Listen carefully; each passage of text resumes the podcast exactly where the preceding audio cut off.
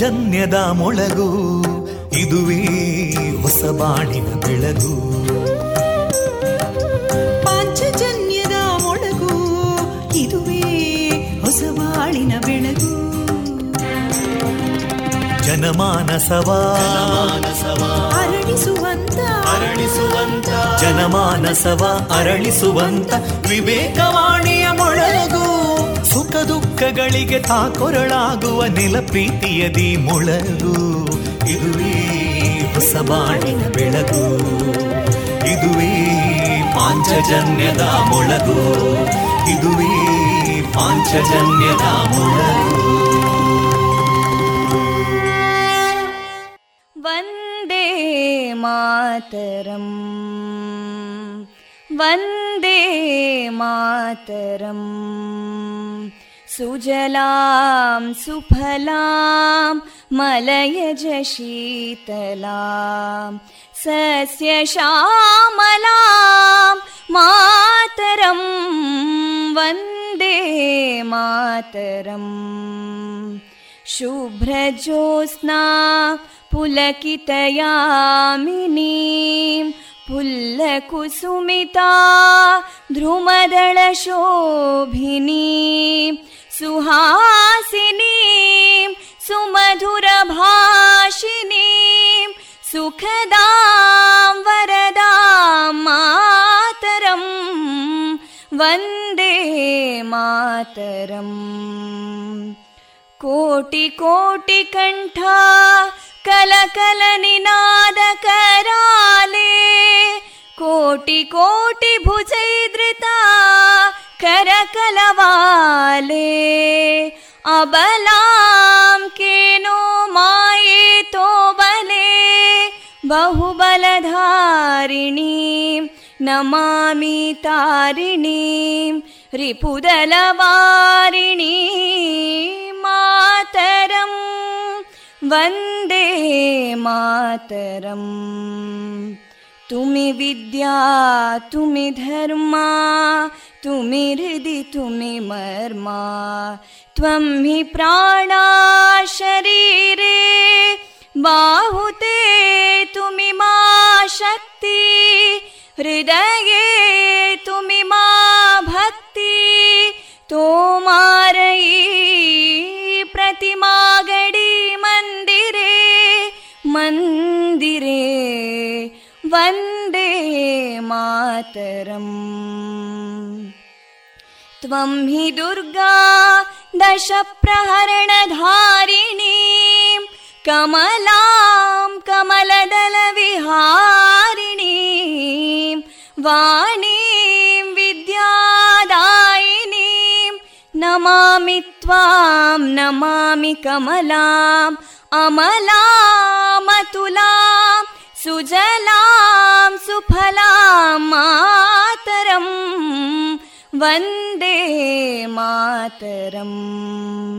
ಶ್ಯಾಮಲಾಂ ಸರಳಾಂ ಸುಸ್ಮಿತಾಂ ಭೂಷಿತಾಂ ಧರಣೀಂ ಭರಣೀಂ ಮಾತರಂ ವಂದೇ ಮಾತರಂ ವಂದೇ ಮಾತರಂ.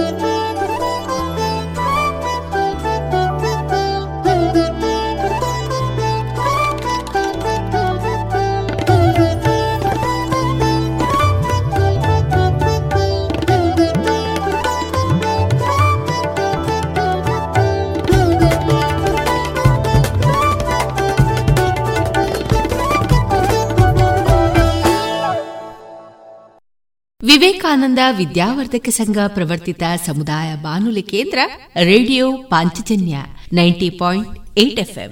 ಇದು ಜೀವ ಜೀವದ ಸ್ವರ ಸಂಚಾರ. ಪ್ರಿಯರೆಲ್ಲರಿಗೂ ಅಕ್ಟೋಬರ್ ಹನ್ನೆರಡು ಬುಧವಾರದ ಶುಭಾಶಯಗಳೊಂದಿಗೆ ನಾನು ತೇಜಸ್ವಿ ರಾಜೇಶ್.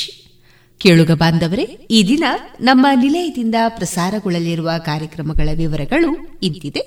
ಮೊದಲಿಗೆ ಭಕ್ತಿ ಗೀತೆಗಳು, ಮಾರುಕಟ್ಟೆದಾರಣೆ, ಗೀತಾಮೃತ ಬಿಂದು, ವಿಎನ್ ಭಾಗವತ ಬರಬಳ್ಳಿ ಅವರಿಂದ ಜೀವನ ಪಾಠ, ಕಲಿಕಾ ಆಧಾರಿತ ಕತೆ, ತುಳುಬೊಲ್ಪು ಕಾರ್ಯಕ್ರಮದಲ್ಲಿ ಕುಮಾರಿ ಉಜ್ವಲ ಆಚಾರ್ ಅವರ ಧ್ವನಿಯಲ್ಲಿ ತುಳುವ ನಾಡು ಈ ಗೀತೆ.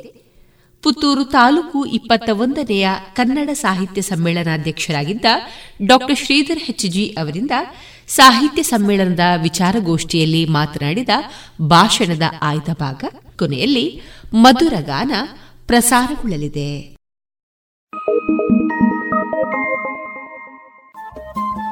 ರೇಡಿಯೋ ಪಾಂಚಜನ್ಯ ತೊಂಬತ್ತು ಬಿಂದು ಎಂಟು ಎಫ್ಎಂ ಸಮುದಾಯ ಬಾನುಲಿ ಕೇಂದ್ರ ಪುತ್ತೂರು. ಇದು ಜೀವ ಜೀವದ ಸ್ವರ ಸಂಚಾರ.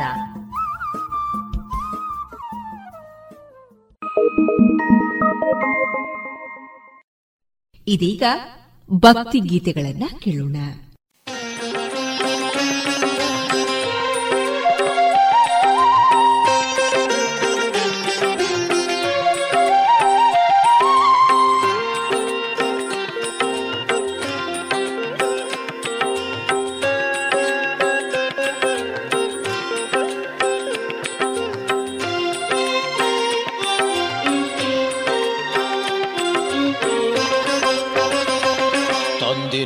ತಂದೆ ನಾ ಬಂದೆ ನಾ ನಿನ್ನ ಹಿಂದೆ, ತಂದೆ ನೀ ತಂದೆ ನಾ ಬಂದೆ ನಾ ನಿನ್ನ ಹಿಂದೆ, ಕಾಮದಲ್ಲಿ ನೀ ತಂದೆ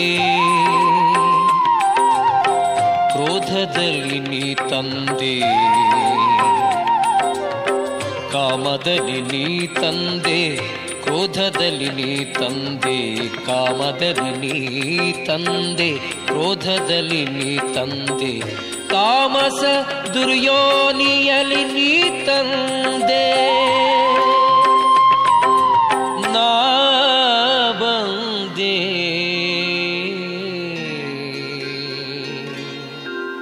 ತಂದೆ ನೀ ತಂದೆ ನಾ ಬಂದೆ, ನಾ ನಿನ್ನ ಹಿಂದೆ ತಂದೆ ನೀ ತಂದೆ ನಾ ಬಂದೆ ನಾ ನಿನ್ನ ಹಿಂದೆ.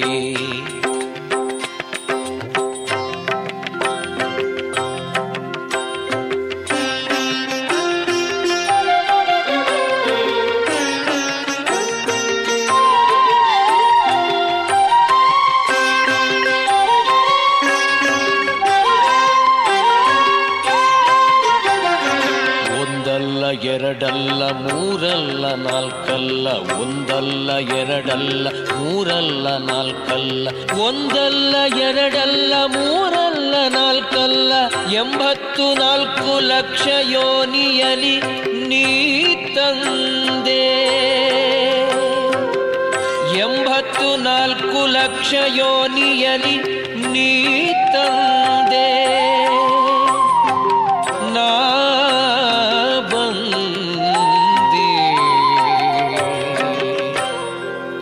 ತಂದೆ ನೀ ತಂದೆ ನಾ ಬಂದೆ, ನಾ ನಿನ್ನ ಹಿಂದೆ ತಂದೆ ನೀ ತಂದೆ ನಾ ಬಂದೆ ನಾ ನಿನ್ನ ಹಿಂದೆ.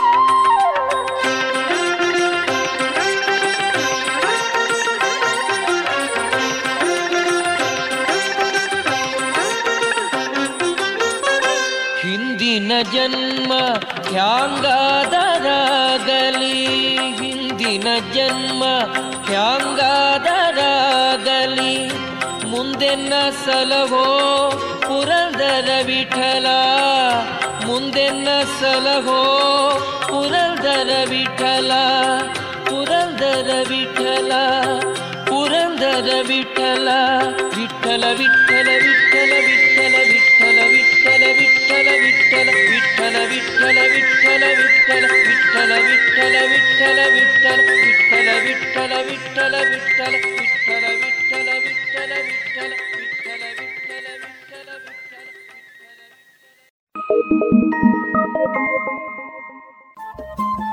ರೇಡಿಯೋ ಪಾಂಚಜನ್ಯ ತೊಂಬತ್ತು ಬಿಂದು ಎಂಟು ಎಫ್ಎಂ ಸಮುದಾಯ ಬಾನುಲಿ ಕೇಂದ್ರ ಪುತ್ತೂರು. ಇದು ಜೀವ ಜೀವದ ಸ್ವರ ಸಂಚಾರ.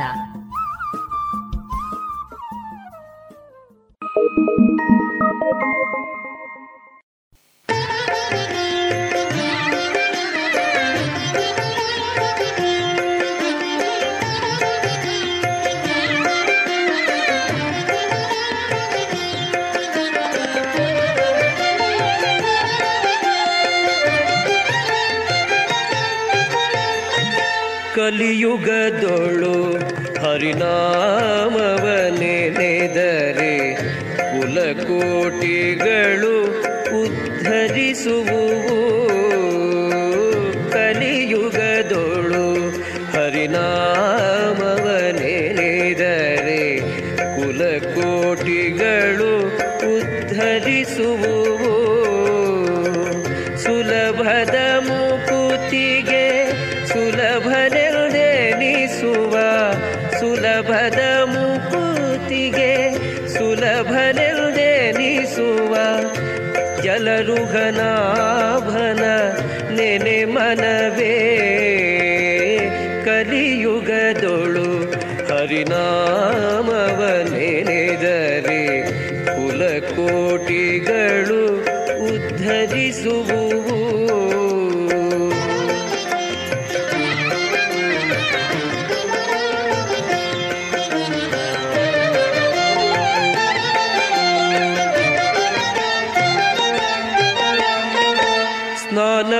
ನರಿಯೇನು ಮೌನವನರಿಯೇನು ಧ್ಯಾನವನರಿಯೇ ಎಂದೆನಬೇಡ.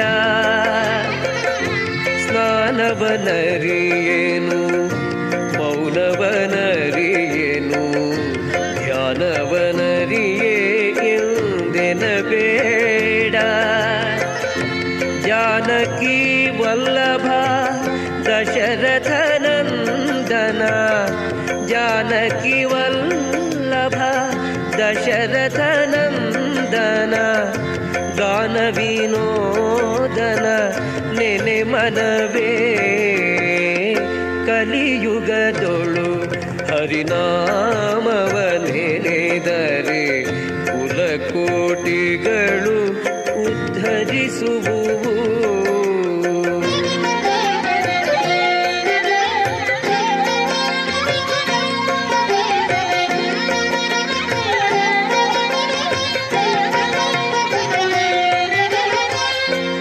ಅರ್ಚಿಸಲರಿಯನ್ನು ಹೆಚ್ಚಿಸಲರಿಯೇ ತುಚ್ಛನು ನಾನೆಂದೆನಬೇಡ. ಅರ್ಚಿಸಲರಿಯನ್ನು ಹೆಚ್ಚಿಸಲರಿಯೇ ತುಚ್ಛನು ನಾನೆಂದೆನಬೇಡ. ಅಚ್ಯುತಾನಂತ ಗೋವಿಂದ ಮುಕುಂದನ ಅಚ್ಯುತಾನಂದ ಗೋವಿಂದ ಮುಕುಂದನ ಇಚ್ಛೆಯಿಂದ ನೀ ನೆನೆ ಮನವೇ. ಕಲಿಯುಗದೊಳು ಹರಿನಾಮವ ನೆನೆದರೆ ಕುಲಕೋಟಿಗಳು ಉದ್ಧರಿಸುವುವು.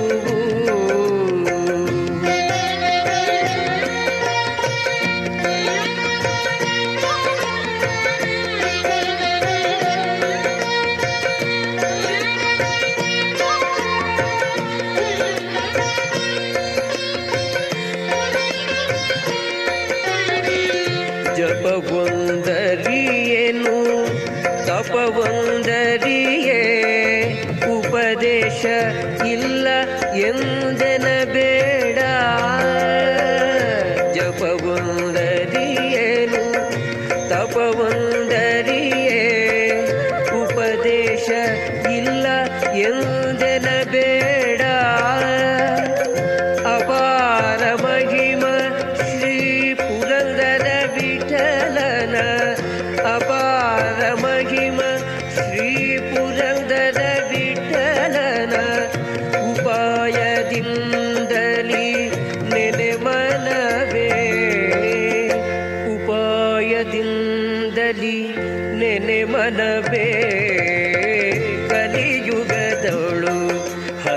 ನಾಮವನೆರೆದರೆ ಕುಲಕೋಟಿಗಳು ಉದ್ಧರಿಸುವು. ಸುಲಭದ ಮುಕುತಿಗೆ ಸುಲಭನೆಂದೆನಿಸುವ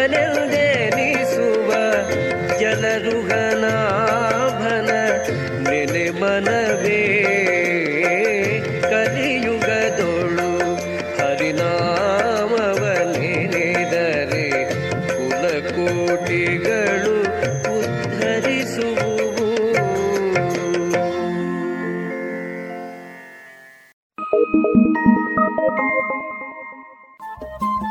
ರೇಡಿಯೋ ಪಾಂಚಜನ್ಯ ತೊಂಬತ್ತು ಬಿಂದು ಎಂಟು ಎಫ್ಎಂ ಸಮುದಾಯ ಬಾನುಲಿ ಕೇಂದ್ರ ಪುತ್ತೂರು. ಇದು ಜೀವ ಜೀವದ ಸ್ವರ ಸಂಚಾರ.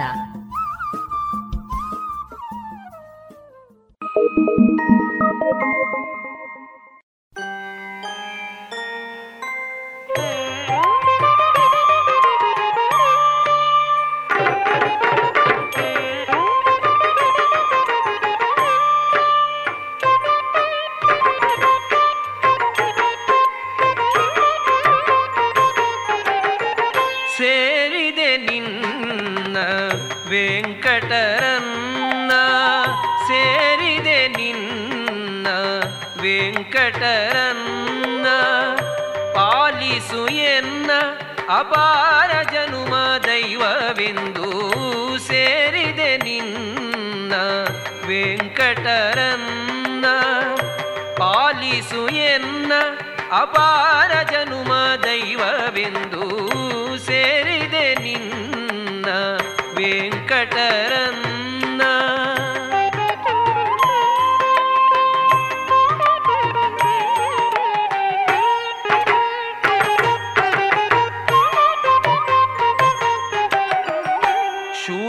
ಜ್ಞನು ನಾನು ಅನ್ಯಥಾ ಗತಿಯರಿಯೇ ಅನ್ಯರಲ್ಲಿಗೆ ಕೊಡದೆ ಧನ್ಯನ ಮಾಡೋ ಬಿಡದೆ.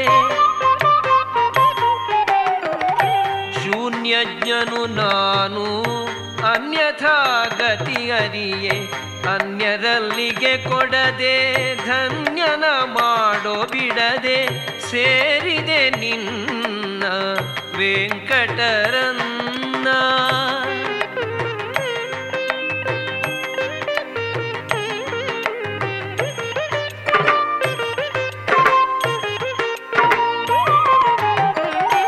ಕಲ್ಪತರುವೆಗೆಂದು ಒಪ್ಪದಿಂದಲಿ ಬಂದೆ ಅಲ್ಪರಿಯದಂತೆ ನಾಗ ತಲ್ಪನೆ ಫಲವಿಯೋ. ಕಲ್ಪತರುವೆಯೆಂದು ಒಪ್ಪದಿಂದಲಿ ಬಂದೆ ಅಲ್ಪರಿಯದಂತೆ ನಾಗ ತಲ್ಪನೆ ಫಲವಿಯೋ ಸೇರಿದೆ ನಿನ್ನ ವೆಂಕಟರನ್ನ.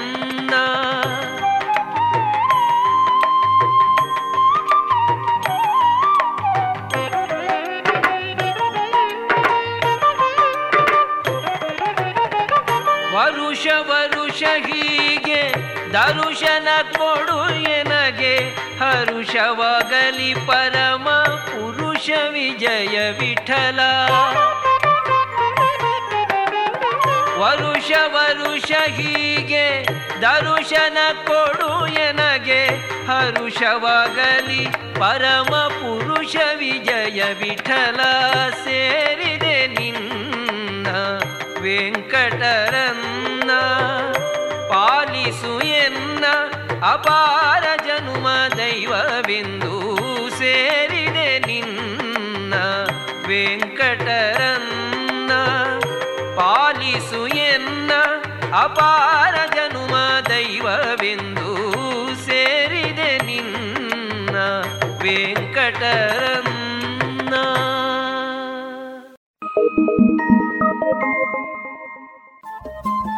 ರೇಡಿಯೋ ಪಾಂಚಜನ್ಯ ತೊಂಬತ್ತು ಬಿಂದು ಎಂಟು ಎಫ್ಎಂ ಸಮುದಾಯ ಬಾನುಲಿ ಕೇಂದ್ರ ಪುತ್ತೂರು. ಇದು ಜೀವ ಜೀವದ ಸ್ವರ ಸಂಚಾರ.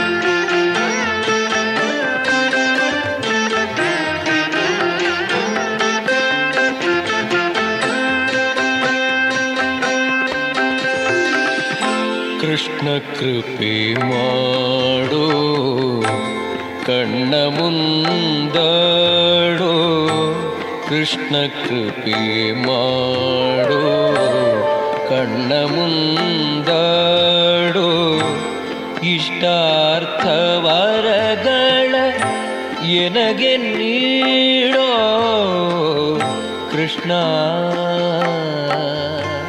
ಕೃಪೆ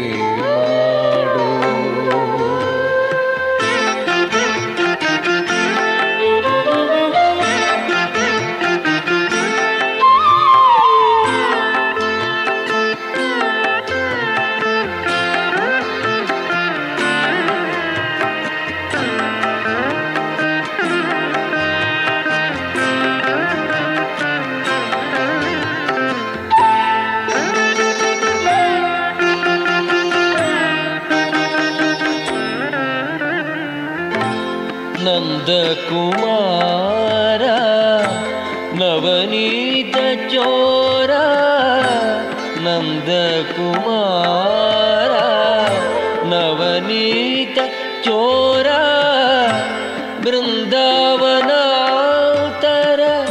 ಸಂಚಾರ ಬೃಂದಾವನಾತರ ಸಂಚಾರ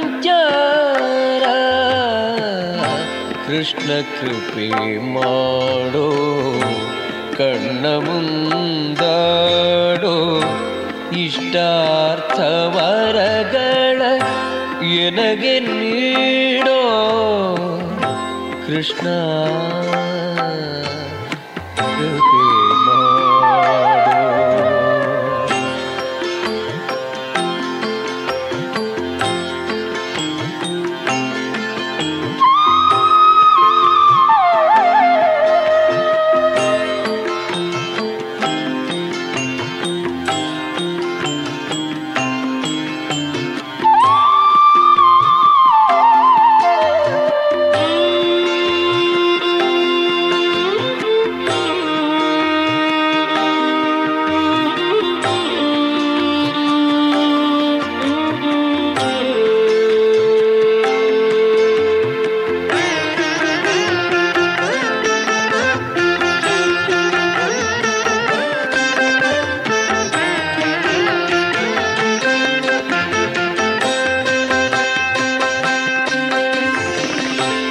ರೋಗವರ್ಜಿತನೇ ಕೌಸ್ತುಭಧರನೇ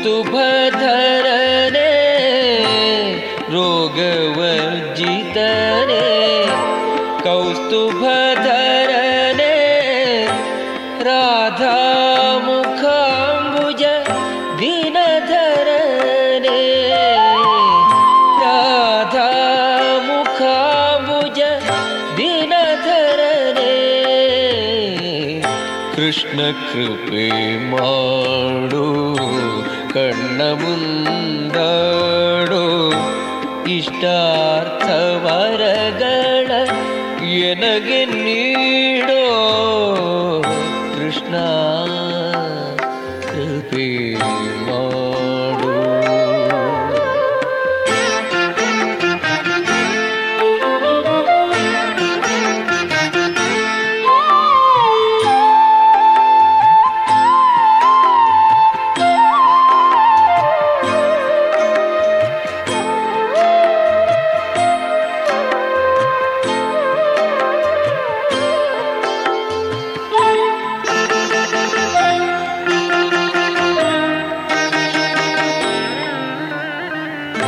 ಯದುಕುಲ ತಿಲಕ ಯಶೋದೆ ಬಾಲಕ ಯದುಕುಲ ತಿಲಕ ಯಶೋದೆ ಬಾಲಕ ಕೃಷ್ಣ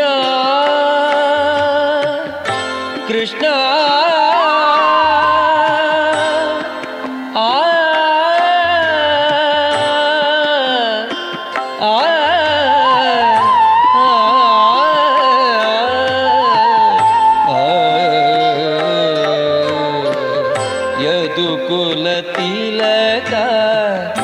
ಯಶೋದೆ ಬಾಲಕ ಮದನ ಜನಕ ಮದ ಮಧ್ವಪತಿ ವಿಠಲ ಮದನ ಜನಕ, ಮಧ್ವಪತಿ ವಿಠಲ ಕೃಷ್ಣ ಕೃಪೆ ಮಾಡು ಕಣ್ಣ ಮುಂದಾಡು, ಇಷ್ಟಾರ್ಥ ವರಗಳ ಎನಗೆ ನೀಡೋ, ಕೃಷ್ಣ ಕೃಪೆ ಮಾಡೋ ಕಣ್ಣ ಮುಂದಾಡೋ, ಇಷ್ಟಾರ್ಥ ವರಗಳ ಎನಗೆ ನೀಡೋ ಕೃಷ್ಣ.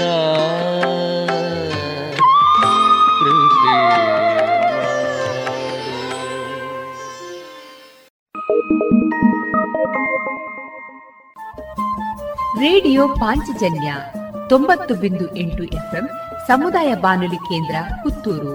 ಇದು ಜೀವ ಜೀವದ ಸ್ವರ ಸಂಚಾರ.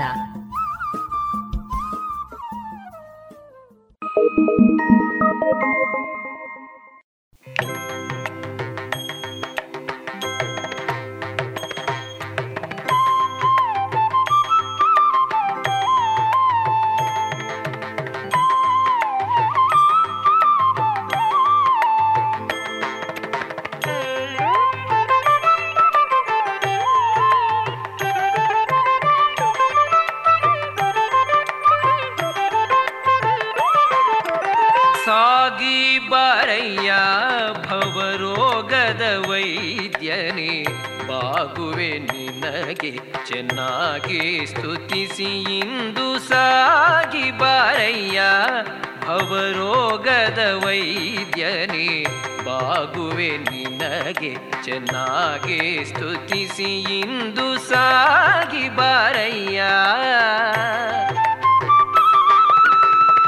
ಭಾಗೀರಥಿ ಪಿತ ಭಾಗವತರ ಸಂಯೋಗರಂಗ ಉರಗಗಿರಿ ವೆಂಕಟ, ಭಾಗೀರಥಿ ಪಿತ ಭಾಗವತರ ಸಂಯೋಗರಂಗ ಉರಗಗಿರಿ ವೆಂಕಟ, ಸಾಗಿ ಬಾರಯ್ಯ ಭವರೋಗದ ವೈದ್ಯನೇ, ಬಾಗುವೆ ನಿನಗೆ ಚೆನ್ನಾಗಿ ಸ್ತುತಿಸಿ ಇಂದು ಸಾಗಿ ಬಾರಯ್ಯ.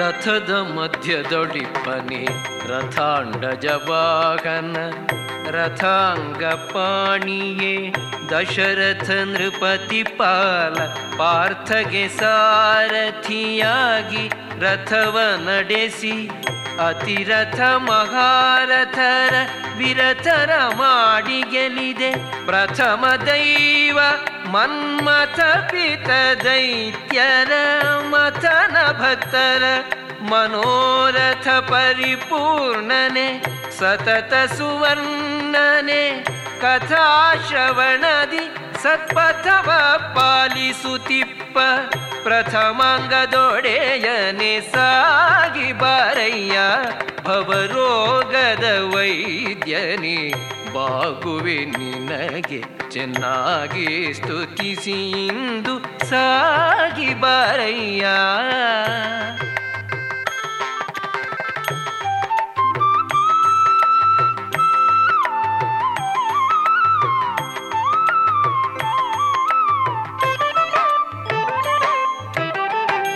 ಒಮ್ಮ ಮೊದಲು ಮನುಜೊತ್ತು ಮಾರು ಕಡೆಯಾಗಿ ನಿಮ್ಮ ದಾಸರುಗಳ ಸಂಬಂಧಿಯರ ಪಾದ ನಂಬಿಕೊಂಡಿ ಪಂಥಾಧಮ್ಮ, ನಾನು ಸರ್ವೋತ್ತುಮ್ಮನೆ ಅನೇಕ ಮಹಿಮಾ ಸರ್ವಭೂಷಿತ, ರಮ್ಯ ಧರಣಿ ದೇವಿ ಇಮ್ಮಹಿಷೇರಗೂಡಿ ಸಮ್ಮುಖವಾಗುತ್ತ ಗಮ್ಮನೆ ಬಾಬಾ,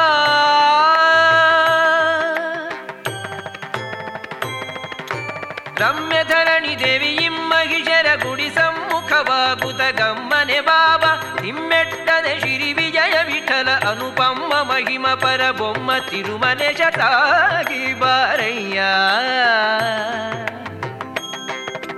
రమ్య ధరణి దేవి హిమ్మహిజన గుడి సమ్ముఖవాగుత గమ్మనే బావ హిమ్మెట్టదే శ్రీ విజయ విఠల అనుపమ్మ మహిమ పరబొమ్మ తిరుమలే జసాగి బారయ్యా. ಅವರೋಗದ ವೈದ್ಯನೇ ಬಾಗುವೆ ನಿನಗೆ ಚೆನ್ನಾಗಿ ಸ್ತುತಿಸಿ ಇಂದು ಸಾಗಿ ಬಾರಯ್ಯ, ಸಾಗಿ ಬಾರಯ್ಯ.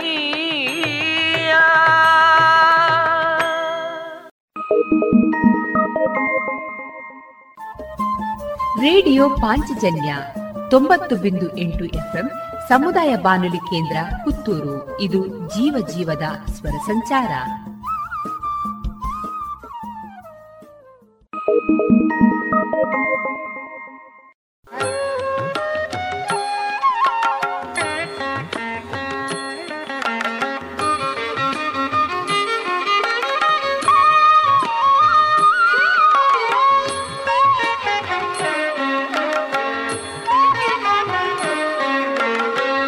ಮನೆಯ ಕಟ್ಟುವುದುಂಟು, ಮಡದಿ ಮಕ್ಕಳು ಉಂಟು, ಧನವ ಗಳಿಸುವರುಂಟು, ಗಳಿಸದಿದ್ದವರುಂಟು.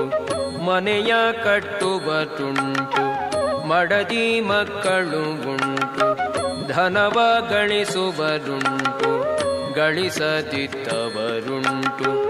ಧನವ ಕಟ್ಟುವರುಂಟು, ದಾನ ಮಾಡುವರುಂಟು, ಧನವ ಕಟ್ಟುವರುಂಟು, ದಾನ ಮಾಡುವರುಂಟು, ಋಣವ ಕೊಟ್ಟವರುಂಟು, ಋಣ ಮಾಡಿದವರುಂಟು, ಋಣವ ಕೊಟ್ಟವರುಂಟು, ಋಣ ಮಾಡಿದವರುಂಟು. ಮಣೆಗಾರತನವಿದರೊಳ್ ಎಂದಿಗೂ ಬೇಡ, ಮಣೆಗಾರತನವಿದರೊಳ್ ಎಂದಿಗೂ ಬೇಡ.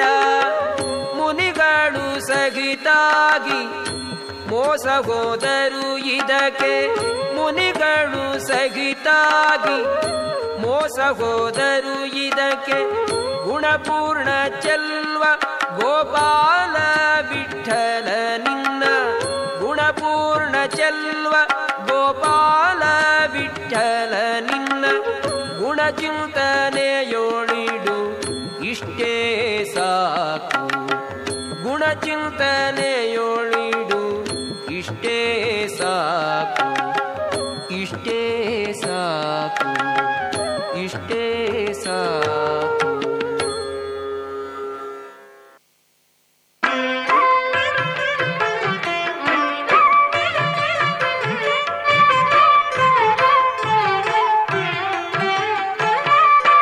ಈ ಮುದ್ದು ಕೃಷ್ಣನ ಈ ಕ್ಷಣದ ಸುಖವೇ ಸಾಕು, ಶ್ರೀಮಧ್ವ ಮುನಿಯ ಮನೆ ದೈವ ಉಡುಪಿನ ಕೃಷ್ಣ.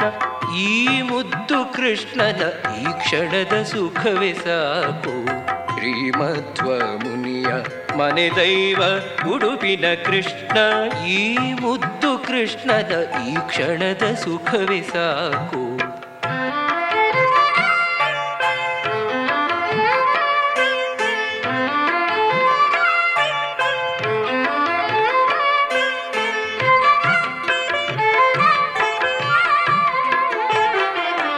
ಚೆಲುವ ಚರಣದ್ವಂದ್ವ ಜಂಘೆ ಜಾನೂರು ಕಟಿ ವಳಿಪಂಕ್ತಿ ಜಠರ ವಕ್ಷ ಕಂಬು ಕಂಧರದ. ಚೆಲುವ ಚರಣದ್ವಂದ್ವ ಜಂಘೆ ಜಾನೂರು ಕಟಿ ವಳಿಪಂಕ್ತಿ ಜಠರ ವಕ್ಷ ಕಂಬು ಕಂಧರದ. ನಳಿತೋಳು ಮುದ್ದು ಮುಖ ಆ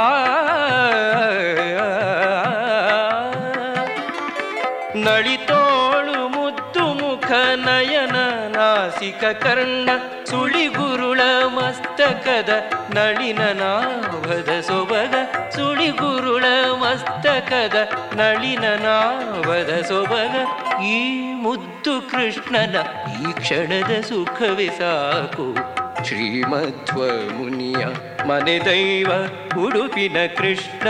ಈ ಮುದ್ದು ಕೃಷ್ಣನ ಈ ಕ್ಷಣದ ಸುಖವೇ ಸಾಕು.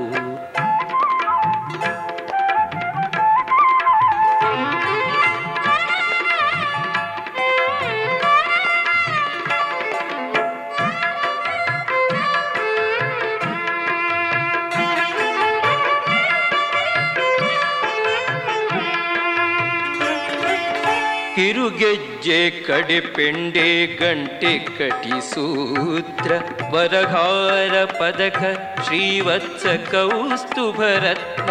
ಕಿರುಗೆಜ್ಜೆ ಕಡೆ ಪೆಂಡೆ ಗಂಟೆ ಕಟಿ ಸೂತ್ರ ವರಹಾರ ಪದಕ ಶ್ರೀವತ್ಸ ಕೌಸ್ತುಭರತ್ನ. ಗುರುಮುದ್ರೆ ಕಂಕಣಾಂಗದ ಕುಂಡಲ ಪ್ರಭೆಯ. ಗುರುಮುದ್ರೆ ಕಂಕಣಾಂಗದ ಕುಂಡಲ ಪ್ರಭೆಯ. ಸಿರಿನಾಮ ಮಕುಟ ನಾಸಿಕದ ಮಣಿಯ. ಸಿರಿನಾಮ ಮಕುಟ ನಾಸಿಕದ ಮಣಿಯ. ಈ ಮುದ್ದು ಕೃಷ್ಣನ ಈ ಕ್ಷಣದ ಸುಖವೇ ಸಾಕು. ಶ್ರೀಮಧ್ವ ಮುನಿಯ ಮನೆದೈವ ಉಡುಪಿನ ಕೃಷ್ಣ. ಈ ಮುದ್ದು ಕೃಷ್ಣನ ಈ ಕ್ಷಣದ ಸುಖವೇ ಸಾಕು.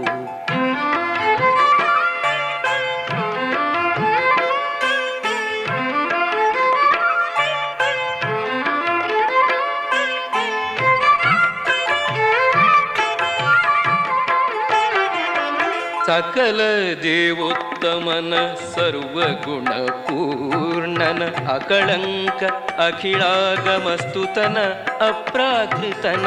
ಸಕಲ ದೇವೋತ್ತಮನ ಸರ್ವಗುಣ ಪೂರ್ಣನ ಅಕಳಂಕ ಅಖಿಳಾಗಮ ಸ್ತುತನ ಅಪ್ರಾಕೃತನ. ಅಖಿಳ ಜೀವೋತ್ತಮನ ಚೆನ್ನಯ ವದನನ. ಅಖಿಳ ಜೀವೋತ್ತಮನ ಚೆನ್ನಯ ವದನನ. ಸುಖದ ಕಡೆಗೋಲು ನೇಣುಗಳ ಪಿಡಿರಿಪ್ಪನ. ಸುಖದ ಕಡೆಗೋಲು ನೇಣುಗಳ ಪಿಡಿರಿಪ್ಪನ.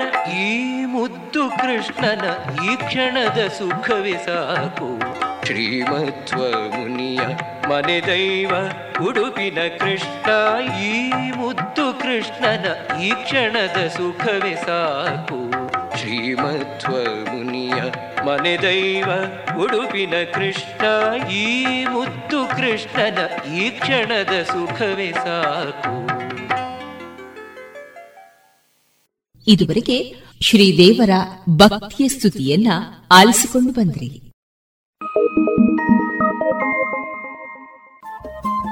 ರೇಡಿಯೋ ಪಾಂಚಜನ್ಯ ತೊಂಬತ್ತು ಬಿಂದು ಎಂಟು ಎಫ್ಎಂ ಸಮುದಾಯ ಬಾನುಲಿ ಕೇಂದ್ರ ಪುತ್ತೂರು. ಇದು ಜೀವ ಜೀವದ ಸ್ವರ ಸಂಚಾರ.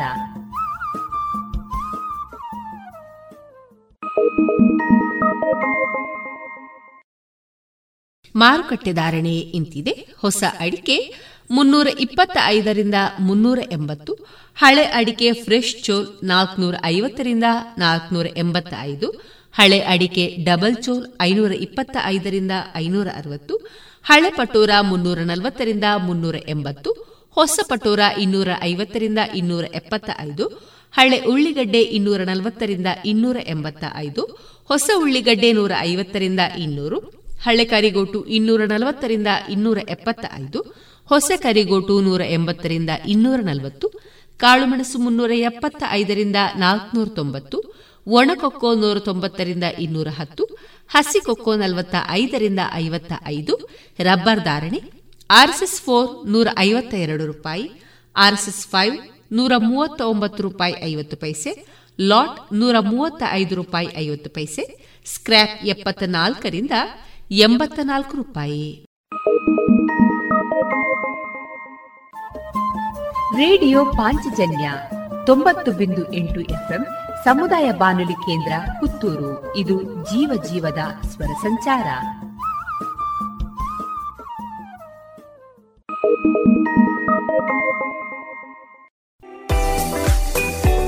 ರುಚಿಕರ ತಿಂಡಿ ತಿನಿಸು, ಉತ್ತಮ ಗುಣಮಟ್ಟದ ಶುಚಿ ರುಚಿ ಆಹಾರ, ಪಾರ್ಸೆಲ್ ಮತ್ತು ಕ್ಯಾಟರಿಂಗ್ ವ್ಯವಸ್ಥೆಯೊಂದಿಗೆ ಕಳೆದ ನಲವತ್ತ ಎರಡು ವರ್ಷಗಳಿಂದ ಕಾರ್ಯನಿರ್ವಹಿಸುತ್ತಿದೆ ಹೋಟೆಲ್ ಹರಿಪ್ರಸಾದ್. ಗ್ರಾಹಕರ ಸೇವೆಗೆ ಸದಾ ಸಿದ್ಧ. ಇಲ್ಲೇ ಭೇಟಿ ಕೊಡಿ ಹೋಟೆಲ್ ನ್ಯೂ ಹರಿಪ್ರಸಾದ್, ಬಳುವಾರು, ಪುತ್ತೂರು. ದೂರವಾಣಿ ಸಂಖ್ಯೆ ಎಂಟು ಒಂದು ಸೊನ್ನೆ ಐದು ಸೊನ್ನೆ ಮೂರು ಒಂದು ಏಳು ಒಂಬತ್ತು ಆರು. ಇನ್ನೀಗ ಇಸ್ಕಾನ್ ಶ್ರೀ ಶ್ರೀ ರಾಧಾ ಗೋವಿಂದ ಮಂದಿರ, ಮಂಗಳೂರು, ಇಲ್ಲಿನ ಸುಬುದ್ದಿ ದಾಮೋದರ್ ದಾಸ್ ಅವರಿಂದ ಕೇಳಿ ಗೀತಾಮೃತ ಬಿಂದು. ಹರೇ ಕೃಷ್ಣ.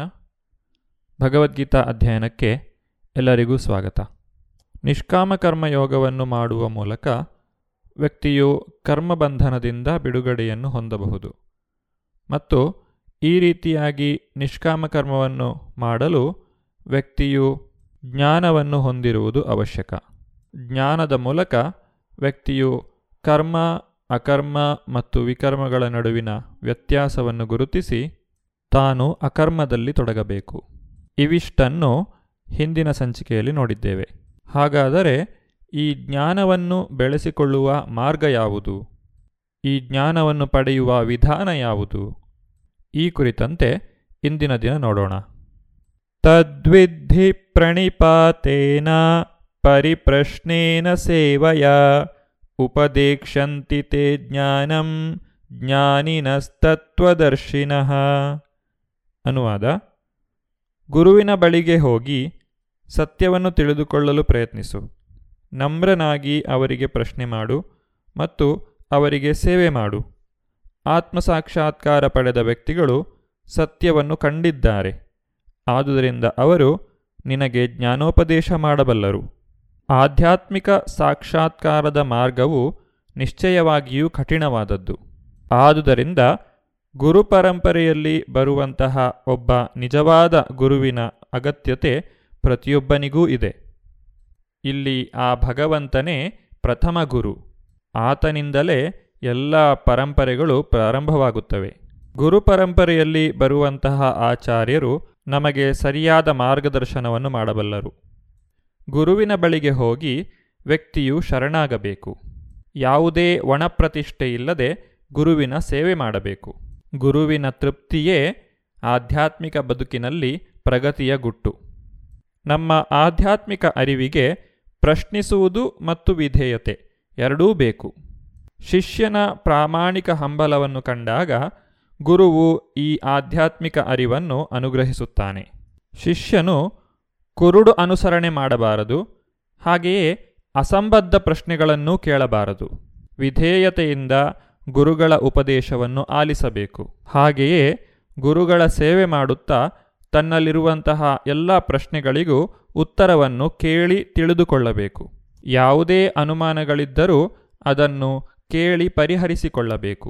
ಸುಮ್ಮನೆ ಕುರುಡಾಗಿ ಯಾವುದನ್ನು ಕೂಡ ಅನುಸರಿಸಬಾರದು. ಹಾಗೆಯೇ ಅಸಂಬದ್ಧ ಪ್ರಶ್ನೆಗಳನ್ನು ಕೇಳಬಾರದು. ಈ ರೀತಿ ವಿದ್ಯಾರ್ಥಿಯು ವಿಧೇಯನಾಗಿ ಸದಾ ಸೇವೆ ಸಲ್ಲಿಸಲು ಸಿದ್ಧನಾಗಿದ್ದರೆ ಜ್ಞಾನ ಮತ್ತು ವಿಚಾರಗಳ ವಿನಿಮಯವು ಪರಿಪೂರ್ಣವಾಗುತ್ತದೆ.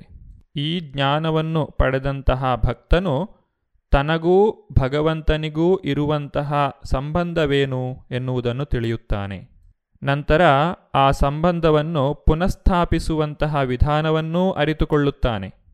ಹೀಗೆ ತನಗೂ ಭಗವಂತನಿಗೂ ಇರುವಂತಹ ಸಂಬಂಧವನ್ನು ತಿಳಿದು ಅದಕ್ಕೆ ಸರಿಯಾಗಿ ಭಕ್ತಿ ಕಾರ್ಯವನ್ನು ನೆರವೇರಿಸಿದಾಗ ತಾನು ಆಧ್ಯಾತ್ಮಿಕ ಆನಂದವನ್ನು ಸವಿಯಲು ಅರ್ಹನಾಗುತ್ತಾನೆ. ಈ ರೀತಿ ವ್ಯಕ್ತಿಯು ಆತ್ಮಸಾಕ್ಷಾತ್ಕಾರವನ್ನು ಪಡೆಯಲು ಸಾಧ್ಯ. ಯಜ್ಞಾತ್ವಾನ ಪುನರ್ಮೋಹಂ ಏವಂ ಯಾಸ್ಯಸಿ ಪಾಂಡವ ಯೇನ ಭೂತಾನ್ಯಶೇಷಾಣಿ ದ್ರಕ್ಷ್ಯಸ್ಯಾತ್ಮಾನ್ಯಥೋಮಯಿ. ಅನುವಾದ: ಸಾಕ್ಷಾತ್ಕಾರ ಪಡೆದ ಆತ್ಮನಿಂದ ನಿಜವಾದ ಜ್ಞಾನವನ್ನು ನೀನು ಪಡೆದರೆ ಮತ್ತೆ ಇಂತಹ ಮೋಹಕ್ಕೆ ಎಂದೂ ಸಿಲುಕುವುದಿಲ್ಲ. ಏಕೆಂದರೆ ಈ ಜ್ಞಾನವು ಲಭ್ಯವಾದಾಗ ಎಲ್ಲ ಜೀವಿಗಳು ಪರಮಪ್ರಭುವಿನ ಅಂಶಗಳೇ. ಇತರ ಮಾತುಗಳಲ್ಲಿ ಹೇಳುವುದಾದರೆ ಅವರೆಲ್ಲ ನನ್ನವರೇ ಎನ್ನುವುದನ್ನು ನೀನು ಕಾಣುತ್ತೀಯೇ. ಭಗವದ್ವಿಜ್ಞಾನವನ್ನು ಅರ್ಥ ಮಾಡಿಕೊಳ್ಳುವುದರ ಪ್ರಯೋಜನವನ್ನು ಇಲ್ಲಿ ಭಗವಂತ ವಿವರಿಸುತ್ತಿದ್ದಾನೆ. ಈ ಜ್ಞಾನವನ್ನು ಪಡೆದಂತಹ ವ್ಯಕ್ತಿ ಪ್ರತಿಯೊಂದು ಜೀವಿಯೂ ಭಗವಂತನ ಅಂಶ ಎನ್ನುವುದನ್ನು ಅರ್ಥ ಮಾಡಿಕೊಳ್ಳುತ್ತಾನೆ. ಮಾಯೆ ಎಂದರೆ ಏನು ಎನ್ನುವುದನ್ನು ಆತನು ಅರ್ಥ ಮಾಡಿಕೊಳ್ಳುತ್ತಾನೆ. ಭಗವಂತನಿಂದ ಭಿನ್ನವಾದಂತಹ ಅಸ್ತಿತ್ವವೇ ಮಾಯೆ. ಭಗವಾನ್ ಶ್ರೀಕೃಷ್ಣನೇ ಸರ್ವಕಾರಣಗಳ ಕಾರಣನಾಗಿದ್ದಾನೆ. ಎಲ್ಲ ಅವತಾರಗಳಿಗೂ ಅವನೇ ಮೂಲಪುರುಷ. ಬ್ರಹ್ಮಜ್ಯೋತಿಯು ಆತನ ಪ್ರಭೆಯಾಗಿದೆ. ಇಂತಹ ಅಮೋಘವಾದ ಜ್ಞಾನವನ್ನು ಪಡೆಯಲು ಯಾರಿಗೆಲ್ಲ ಸಾಧ್ಯ? ಇದನ್ನು ಯಾರು ಬೇಕಾದರೂ ಪಡೆಯಬಹುದೋ? ಇದನ್ನು ಪಡೆಯಲು ವಿಶೇಷ ಅರ್ಹತೆಗಳೇನಾದರೂ ಬೇಕೇ ಎನ್ನುವಂತಹ ಪ್ರಶ್ನೆಗಳು ನಮ್ಮ ಮನಸ್ಸಿನಲ್ಲಿ ಮೂಡಬಹುದು. ಇದಕ್ಕೆ ಉತ್ತರವಾಗಿ ಭಗವಂತನು ತನ್ನ ಮಾತನ್ನು ಮುಂದುವರಿಸುತ್ತಿದ್ದಾನೆ. ಅಪಿ ಚೇದಸಿ ಪಾಪೇಭ್ಯ ಸರ್ವೇಭ್ಯ ಪಾಪಕೃತ್ತಮಃ ಸರ್ವಂ ಜ್ಞಾನಪ್ಲವೇನೈವ ವೃಜಿನಂ ಸಂತರಿಷ್ಯಸಿ. ಅನುವಾದ: ಪಾಪಿಗಳಲ್ಲಿ ಪರಮಪಾಪಿಯೆಂದು ಪರಿಗಣಿತನಾಗಿದ್ದರೂ ನೀನು ಆಧ್ಯಾತ್ಮಿಕ ಜ್ಞಾನದ ದೋಣಿಯಲ್ಲಿದ್ದಾಗ ದುಃಖ ಸಾಗರವನ್ನು ದಾಟಬಲ್ಲೆ. ಒಬ್ಬ ವ್ಯಕ್ತಿಯು ಎಷ್ಟೇ ದೊಡ್ಡ ಪಾಪಿಯಾಗಿದ್ದರೂ ಈ ಜ್ಞಾನವನ್ನು ಪಡೆಯುವ ಮೂಲಕ ಪರಿಶುದ್ಧನಾಗಬಹುದು. ಇಲ್ಲಿ ಜ್ಞಾನವನ್ನು ದೋಣಿಗೆ ಹೋಲಿಸಲಾಗಿದೆ, ಭೌತಿಕ ಪ್ರಪಂಚವನ್ನು ಸಾಗರಕ್ಕೆ ಹೋಲಿಸಲಾಗಿದೆ. ಒಬ್ಬ ವ್ಯಕ್ತಿ ಎಷ್ಟೇ ಒಳ್ಳೆಯ ಈಜುಗಾರನಾದರೂ ಅವನಿಗೆ ಸಾಗರವನ್ನು ಈಜಿ ದಾಟಲು ಸಾಧ್ಯವಿಲ್ಲ. ಈ ಆಧ್ಯಾತ್ಮಿಕ ಜ್ಞಾನವು ದೋಣಿಯಂತೆ, ಇದು ನಮಗೆ ಸಾಗರವನ್ನು ದಾಟಲು ಸಹಾಯ ಮಾಡುತ್ತದೆ. ಕೃಷ್ಣ ಪ್ರಜ್ಞೆಯ ದೋಣಿಯು ಬಹಳ ಸರಳವಾದದ್ದು, ಹಾಗೆಯೇ ಭವ್ಯವಾದದ್ದು.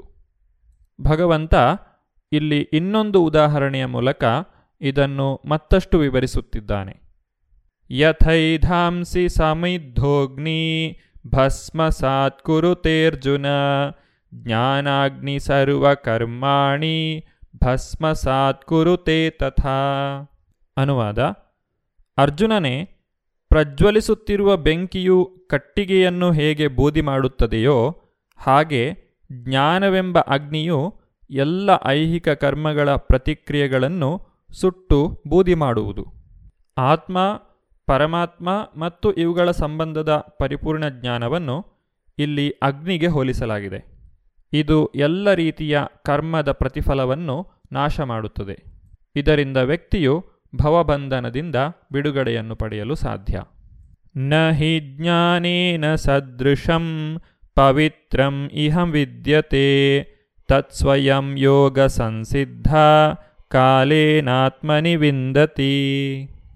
ಅನುವಾದ: ಈ ಜಗತ್ತಿನಲ್ಲಿ ಆಧ್ಯಾತ್ಮಿಕ ಜ್ಞಾನದಷ್ಟು ಭವ್ಯವಾದದ್ದು ಮತ್ತು ಪರಿಶುದ್ಧವಾದದ್ದು ಬೇರೆ ಯಾವುದೂ ಇಲ್ಲ. ಇಂತಹ ಜ್ಞಾನವು ಎಲ್ಲ ಅನುಭಾವದ ಪರಿಪಕ್ವ ಫಲ. ಭಕ್ತಿಪೂರ್ವಕ ಸೇವೆಯ ಆಚರಣೆಯಲ್ಲಿ ನಿಪುಣನಾದವನು ಕಾಲಕ್ರಮದಲ್ಲಿ ತನ್ನಲ್ಲಿಯೇ ಈ ಜ್ಞಾನವನ್ನು ಸವಿಯುವನು. ಅಜ್ಞಾನವೇ ನಮ್ಮ ಬಂಧನದ ಕಾರಣ, ಜ್ಞಾನವೇ ನಮ್ಮ ಮುಕ್ತಿಯ ಕಾರಣ. ಈ ಅರಿವು ಭಕ್ತಿಪೂರ್ವಕ ಸೇವೆಯ ಪರಿಪಕ್ವ ಫಲ. ಈ ದಿವ್ಯಜ್ಞಾನದಲ್ಲಿ ನೆಲೆಯನ್ನು ಪಡೆದಂತಹ ವ್ಯಕ್ತಿ ಶಾಂತಿಗಾಗಿ ಬೇರೆಲ್ಲೂ ಹುಡುಕಬೇಕಾಗಿಲ್ಲ, ಏಕೆಂದರೆ ಅವನು ತನ್ನಲ್ಲಿಯೇ ಶಾಂತಿಯನ್ನು ಸವಿಯುತ್ತಾನೆ. ಇದನ್ನೇ ಬೇರೆ ಮಾತುಗಳಲ್ಲಿ ಹೇಳುವುದಾದರೆ, ಈ ಅರಿವು, ಶಾಂತಿಯು ಕೃಷ್ಣ ಪ್ರಜ್ಞೆಯಲ್ಲಿ ತುತ್ತ ತುದಿಗೆ ಏರುತ್ತವೆ. ಭಗವದ್ಗೀತೆಯಲ್ಲಿ ಇದೇ ಕಡೆಯ ಮಾತು. ಶ್ರದ್ಧಾವಾನ್ ಲಭತೆ ಜ್ಞಾನಂ ತತ್ಪರಾ ಸಂಯತೇಂದ್ರಿಯಃ ಜ್ಞಾನಂ ಲಬ್ಧ್ವಾ ಪರಾಂ ಶಾಂತಿಂ ಅಚಿರೇಣಾಧಿಗಚ್ಚತಿ. ಅನುವಾದ: ದಿವ್ಯಜ್ಞಾನಕ್ಕೆ ಮುಡಿಪಾದ ಮತ್ತು ಇಂದ್ರಿಯ ನಿಗ್ರಹ ಮಾಡಿದ ಶ್ರದ್ಧಾವಂತನಿಗೆ ಇಂತಹ ಜ್ಞಾನವನ್ನು ಪಡೆಯುವ ಅರ್ಹತೆ ಇರುತ್ತದೆ. ಅದನ್ನು ಪಡೆದು ಅವನು ಶೀಘ್ರವಾಗಿ ಪರಮ ಆಧ್ಯಾತ್ಮಿಕ ಶಾಂತಿಯನ್ನು ಪಡೆಯುವನು. ಇಲ್ಲಿ ಶ್ರದ್ಧೆ ಎಂಬ ಪದವನ್ನು ಉಪಯೋಗಿಸಿದ್ದಾರೆ. ಕೃಷ್ಣ ಪ್ರಜ್ಞೆಯಲ್ಲಿ ಕರ್ಮ ಮಾಡಿದರೆ ಸಾಕು, ತಾನು ಉನ್ನತೋನ್ನತ ಪರಿಪೂರ್ಣತೆಯನ್ನು ಪಡೆಯಬಲ್ಲೆ ಎಂದು ಯಾರು ಯೋಚಿಸುತ್ತಾನೋ ಅವನೇ ಶ್ರದ್ಧಾವಂತ. ಭಕ್ತಿಪೂರ್ವಕ ಸೇವೆಯನ್ನು ಸಲ್ಲಿಸುವುದೇ ಈ ಶ್ರದ್ಧೆಯನ್ನು ಪಡೆಯುವ ವಿಧಾನ. ಶ್ರದ್ಧಾವಂತನಾದಂತಹ ವ್ಯಕ್ತಿ ಹರೇ ಕೃಷ್ಣ ಹರೇ ಕೃಷ್ಣ ಕೃಷ್ಣ ಕೃಷ್ಣ ಹರೇ ಹರೇ ಹರೇ ರಾಮ ಹರೇ ರಾಮ ರಾಮ ರಾಮ ಹರೇ ಹರೇ ಎಂದು ನಾಮಸಂಕೀರ್ತನೆಯನ್ನು ಮಾಡುತ್ತಾನೆ. ಇದು ನಮ್ಮ ಹೃದಯದಲ್ಲಿರುವಂತಹ ಎಲ್ಲ ಕೊಳೆಯನ್ನು ತೊಳೆದು ಹಾಕುವುದು. ಈ ರೀತಿ ಹೃದಯವು ಶುದ್ಧವಾದಾಗ ಇಂದ್ರಿಯ ನಿಗ್ರಹವು ಬಹಳ ಸುಲಭವಾಗುತ್ತದೆ. ವ್ಯಕ್ತಿಯು ತನಗೆ ಅರಿವಿಲ್ಲದಂತೆಯೇ ಇಂದ್ರಿಯ ನಿಗ್ರಹವನ್ನು ಸಾಧಿಸುತ್ತಾನೆ. ಒಂದು ವೇಳೆ ವ್ಯಕ್ತಿಯು ಮನುಷ್ಯ ಜನ್ಮವನ್ನು ಪಡೆದು ಈ ಜ್ಞಾನವನ್ನು ಬೆಳೆಸಿಕೊಳ್ಳದೇ ಹೋದರೆ ಏನಾಗುತ್ತದೆ ಎಂಬಂತಹ ಪ್ರಶ್ನೆಗೆ ಭಗವಂತನು ಮುಂದಿನ ಶ್ಲೋಕದಲ್ಲಿ ಉತ್ತರಿಸುತ್ತಿದ್ದಾನೆ. ಅಜ್ಞಶ್ಚ ಅಶ್ರದ್ಧಾನಶ್ಚ ಸಂಶಯಾತ್ಮ ವಿನಶ್ಯತಿ ನಾಯಾಂ ಲೋಕೋಸ್ತಿ ನ ಪರೋ ನ ಸುಖಂ ಸಂಶಯಾತ್ಮನಃ. ಅನುವಾದ: ಅಜ್ಞಾನಿಗಳು, ಶ್ರದ್ಧೆಯಿಲ್ಲದವರು ಅಪೌರುಷೇಯ ಧರ್ಮಗ್ರಂಥಗಳಲ್ಲಿ ಸಂಶಯ ಪಡುತ್ತಾರೆ. ಇಂತಹವರಿಗೆ ಭಗವಂತನ ಪ್ರಜ್ಞೆ ಲಭ್ಯವಾಗುವುದಿಲ್ಲ, ಅವರು ನಾಶ ಹೊಂದುವರು. ಸಂಶಯಾತ್ಮನಾದವನಿಗೆ ಈ ಲೋಕದಲ್ಲಿ ಸುಖವಿಲ್ಲ, ಮುಂದಿನ ಲೋಕದಲ್ಲಿಯೂ ಸುಖವಿಲ್ಲ.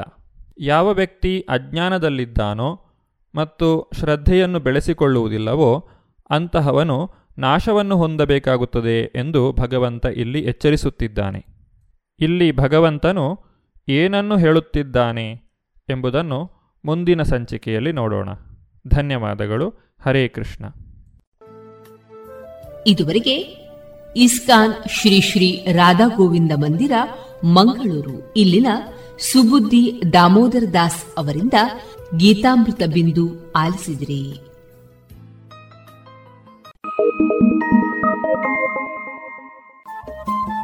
ರೇಡಿಯೋ ಪಾಂಚಜನ್ಯ ತೊಂಬತ್ತು ಬಿಂದು ಎಂಟು ಎಫ್ಎಂ ಸಮುದಾಯ ಬಾನುಲಿ ಕೇಂದ್ರ ಪುತ್ತೂರು.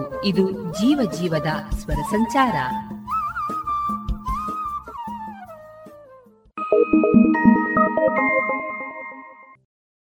ಇದೀಗ ವಿಎನ್ ಭಾಗವತ ಬರಬಳ್ಳಿ ಅವರಿಂದ ಜೀವನ ಪಾಠ ಕಲಿಕಾ ಆಧಾರಿತ ಕಥೆಯನ್ನ ಕೇಳೋಣ. ಮಕ್ಕಳೇ, ಒಂದು ಊರಿನಲ್ಲಿ ಒಬ್ಬರು ಪಂಡಿತರು ವಾಸ ಮಾಡ್ತಾ ಇದ್ದರು. ಸಜ್ಜನರು, ಮಹಾಜ್ಞಾನಿಗಳು. ಅವರಲ್ಲಿ ದೇಶದ ಅನೇಕ ಕಡೆಗಳಿಂದ ಬಂದಂತಹ ಮಕ್ಕಳು ವಿವಿಧ ಶಿಕ್ಷಣವನ್ನು ಕಲಿತಾ ಇದ್ದರು.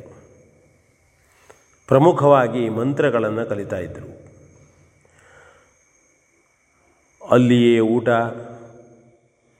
ಅಲ್ಲಿಯೇ ವಸತಿ, ದಿನಾಲೂ ಗುರುಗಳ ಸೇವೆ, ಅಧ್ಯಯನ, ಹೀಗೆ ಒಂದು ಸಂಸ್ಕಾರಯುತವಾದಂತಹ ಪಾಠ ಅಲ್ಲಿ ಮಕ್ಕಳಿಗೆ ಸಿಗುತ್ತಿತ್ತು. ಹೀಗೆ ಅನೇಕ ಮಕ್ಕಳು ಕಲಿಯುತ್ತಾ ಬಂದ ನಂತರ ವೆಂಕಟಮೂರ್ತಿ ಮತ್ತು ಶಂಕರಮೂರ್ತಿ ಅಂತ ಇಬ್ಬರು ಗೆಳೆಯರು ಕೂಡ ಅಲ್ಲಿ ಕಲಿತಾ ಇದ್ದರು. ಶಂಕರಮೂರ್ತಿ ಮತ್ತು ವೆಂಕಟಮೂರ್ತಿಯ ಅಭ್ಯಾಸ ಮುಗಿದ ನಂತರದಲ್ಲಿ ಅವರು ಜೀವನೋಪಾಯಕ್ಕಾಗಿ ಬೇರೆ ಕಡೆಗೆ ಹೋಗಬೇಕು. ಶಿಕ್ಷಣ ಮುಗಿದ ಮೇಲೆ ಗುರುಗಳಲ್ಲಿ ಹೋಗಿ ಹೇಳಿದರು. ಅವರು ತುಂಬ ಬಡವರು. ಗುರುಗಳೇ, ನಿಮ್ಮಿಂದ ನಾವು ಇಲ್ಲಿಯವರೆಗೆ ಶಿಕ್ಷಣವನ್ನು ಕಲಿತಿದ್ದೇವೆ. ಈಗ ನಮ್ಮ ಶಿಕ್ಷಣ ಮುಗಿದ ಕಾರಣ ನಾವು ಜೀವನೋಪಾಯಕ್ಕಾಗಿ ನಮ್ಮ ನಮ್ಮ ಕ್ಷೇತ್ರಗಳಿಗೆ ಹಿಂದಿರುಗಬೇಕು, ಊರುಗಳಿಗೆ ಹೋಗಬೇಕು. ನಮಗೆ ಮುಂದಿನ ಭವಿಷ್ಯ ಹೇಗೆ ರೂಪಿಸಿಕೊಳ್ಳಬೇಕು ಎನ್ನುವ ಬಗ್ಗೆ ಇದುವರೆಗೂ ಕಲ್ಪನೆ ಇಲ್ಲ. ತಾವೇ ಮಾರ್ಗದರ್ಶನ ಮಾಡಬೇಕು ಎಂಬುದಾಗಿ ಹೇಳಿದರು. ಶಂಕರಮೂರ್ತಿ ವೆಂಕಟಮೂರ್ತಿಯ ಮಾತನ್ನು ಕೇಳಿದ ಗುರುಗಳು ಹೇಳಿದರು, ಮಕ್ಕಳೇ, ಒಳ್ಳೆಯ ಆಲೋಚನೆ, ಎಲ್ಲಿದ್ದರೂ ಪ್ರಾಮಾಣಿಕವಾಗಿ ಬದುಕಿ, ಕಪಟ ಸಲ್ಲದು ಎಂಬುದಾಗಿ ಹೇಳುತ್ತಾ ಇಲ್ಲಿಯೇ ಸಮೀಪದಲ್ಲಿ ರಾಜನ ಅರಮನೆ ಇದೆ, ಅಲ್ಲಿಗೆ ನೀವು ಹೋಗಿ. ಈಗ ಇರತಕ್ಕಂತಹ ರಾಜ ತುಂಬ ಒಳ್ಳೆಯವನು, ಸಜ್ಜನನೂ ಇದ್ದಾನೆ, ಅವನು ನಿಮಗೆ ದಾರಿ ತೋರಿಸ್ತಾನೆ ಎಂದು ಅವರಿಗೆ ಆಶೀರ್ವಾದ ಮಾಡಿ ಕಳಿಸಿಕೊಟ್ಟರು. ಶಂಕರಮೂರ್ತಿ ಸ್ವಲ್ಪ ಸಜ್ಜನ, ಒಳ್ಳೆಯವನು. ಗುರುಗಳ ಮಾತಿನಂತೆ ನಡೆಯಬೇಕು, ಸಮಾಜಕ್ಕೇನಾದರೂ ತನ್ನಿಂದ ಒಳ್ಳೆಯದನ್ನು ಮಾಡಬೇಕು,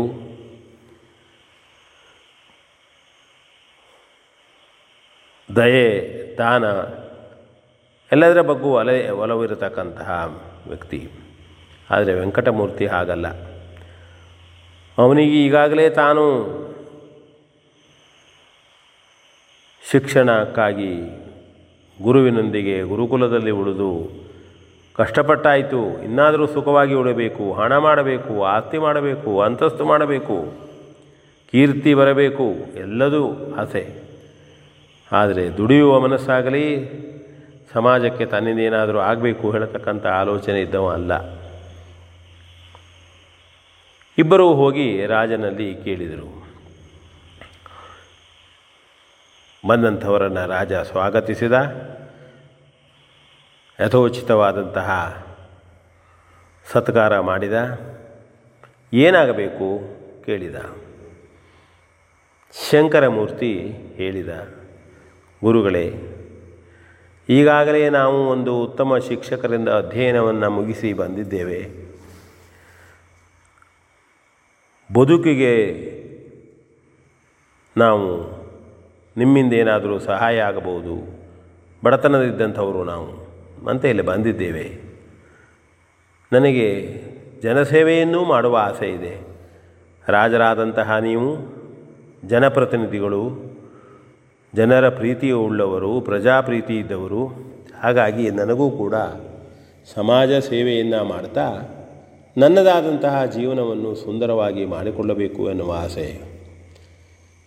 ಆಗಲಿ, ಇದನ್ನು ನಿನಗೆ ಮಾಡುವ ಹಾಗೆ ಕಲ್ಪಿಸಿಕೊಡ್ತೇನೆ ಎಂಬುದಾಗಿ ರಾಜ ಹೇಳಿದ. ವೆಂಕಟಮೂರ್ತಿ ಹೇಳಿದ, ಸ್ವಾಮಿ, ನನಗೆ ದೊಡ್ಡ ಪ್ರಮಾಣದಲ್ಲಿ ಆಸ್ತಿ ಬೇಕು. ಮನೆಯಲ್ಲಿ ನಾನು ಬಹಳ ಬಡವ. ಈಗಾಗಲೇ ಶಿಕ್ಷಣವನ್ನು ಕಲಿಯುವುದರ ಸಂದರ್ಭದಲ್ಲಿ ಕಷ್ಟಪಟ್ಟಿದ್ದೇನೆ. ಇನ್ನಾದರೂ ಸುಖದಿಂದ ಬದುಕಬೇಕು ಎಂಬುದಾಗಿ ಹೇಳಿದಾಗ ರಾಜ ಕೂಡಲೇ ಅವನ ಪರಿಚಾರಕರಿಗೆ ಹೇಳಿ ವೆಂಕಟಮೂರ್ತಿಗೆ ಕೈ ತುಂಬ ಸ್ವರ್ಣವನ್ನು ಕೊಟ್ಟು ಕಳಿಸಿದ. ನಂತರ ಶಂಕರಮೂರ್ತಿಗೆ ಹೇಳಿದ, ಸಮೀಪದಲ್ಲಿ ನನ್ನ ಒಂದು ತೋಟವಿದೆ, ಅಲ್ಲಿ ಒಂದು ಮನೆಯವಿದೆ. ಮನೆಯಲ್ಲಿ ನೀವು ಉಳಿದುಕೊಂಡು ನಿಮ್ಮ ಕಲಿತ ವಿದ್ಯೆಯ ಪ್ರಯೋಗವನ್ನು ಮಾಡ್ತಾ ನೀವು ನಿಮ್ಮ ಸೇವೆಯನ್ನು ಮಾಡಿಕೊಂಡು ಇರ್ಬೋದು ಎಂಬುದಾಗಿ ಹೇಳಿದಾಗ ಒಪ್ಪಿಕೊಂಡು ಇಬ್ಬರು ಹೋಗ್ತಾರೆ.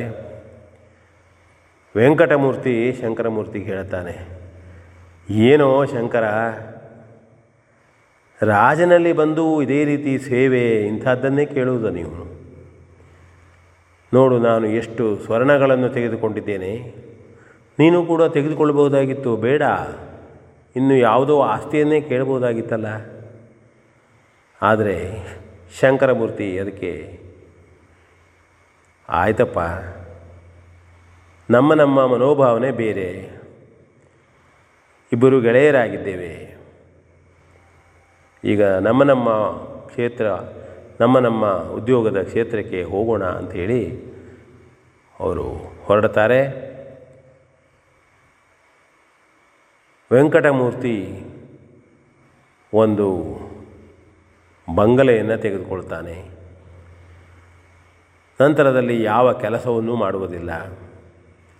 ತಿನ್ನುವುದು, ಉಣ್ಣುವುದು, ಸ್ವೇಚ್ಛೆಯಾಗಿ ಬದುಕುವುದು, ಎಲ್ಲಿ ಬೇಕೋ ಅಲ್ಲೂ ತಿರುಗಾಟ, ಏನಾದರೂ ನೋಡುವುದು. ಆದರೆ ಶಂಕರಮೂರ್ತಿ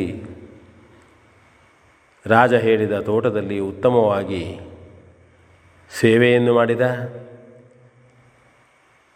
ಸಂಸ್ಕೃತ ಮಂತ್ರಗಳಲ್ಲಿ ಬಂದಂತಹ ಗಿಡಮೂಲಿಕೆಗಳ ಪ್ರಯೋಗವನ್ನು ಮಾಡಿ ಉತ್ತಮ ವೈದ್ಯನೆಂಬ ಹೆಸರನ್ನು ಕೂಡ ಅಲ್ಲೆಲ್ಲ ಗಳಿಸಿಕೊಂಡ. ರಾಜನಿಗೂ ಅವನಿಗೂ ತುಂಬ ಶಂಕರಮೂರ್ತಿಯ ಬಗ್ಗೆ ಗೌರವ ಬಂತು. ಸಂಸ್ಕಾರಯುತವಾದಂಥ ಒಬ್ಬ ಹೆಣ್ಣನ್ನು ಕೂಡ ಮದುವೆ ಮಾಡಿದರು. ಎಲ್ಲ ಕಡೆಯಲ್ಲಿಯೂ ಶಂಕರಮೂರ್ತಿ ವೈದ್ಯರು ಎಂಬ ಹೆಸರಾಯಿತು, ಬೇಕಾದಷ್ಟು ಆಸ್ತಿಯಾಯಿತು, ಹೆಸರು ಬಂತು. ಇತ್ತ ಕಡೆಯಲ್ಲಿ ಇವನ ಸ್ವೇಚ್ಛಾಚಾರ ಜಾಸ್ತಿಯಾಗಿ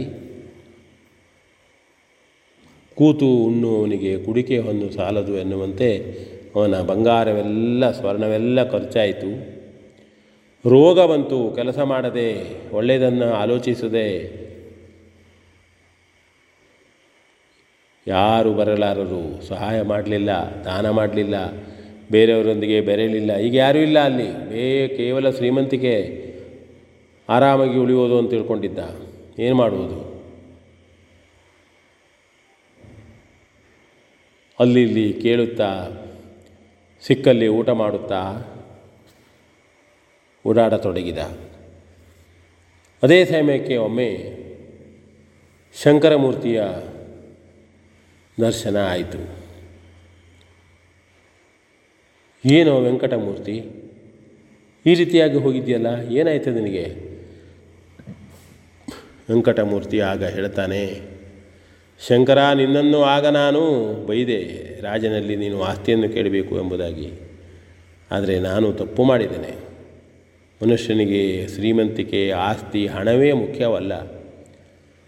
ಜನರು ಬೇಕು, ಸಮಾಜ ಬೇಕು, ಮಾನವೀಯತೆ ಬೇಕು, ದಾನ ಧರ್ಮ ಎಲ್ಲವೂ ಇದ್ದರೆ ಮಾತ್ರ ಮನುಷ್ಯ. ನಾನು ಎಲ್ಲವನ್ನೂ ಬಿಟ್ಟು ಕೇವಲ ಆಸ್ತಿಯ ಹಿಂದೆ ಹೋದೆ. ಇವತ್ತು ನನ್ನ ಆರೋಗ್ಯವೂ ಕೆಟ್ಟಿದೆ.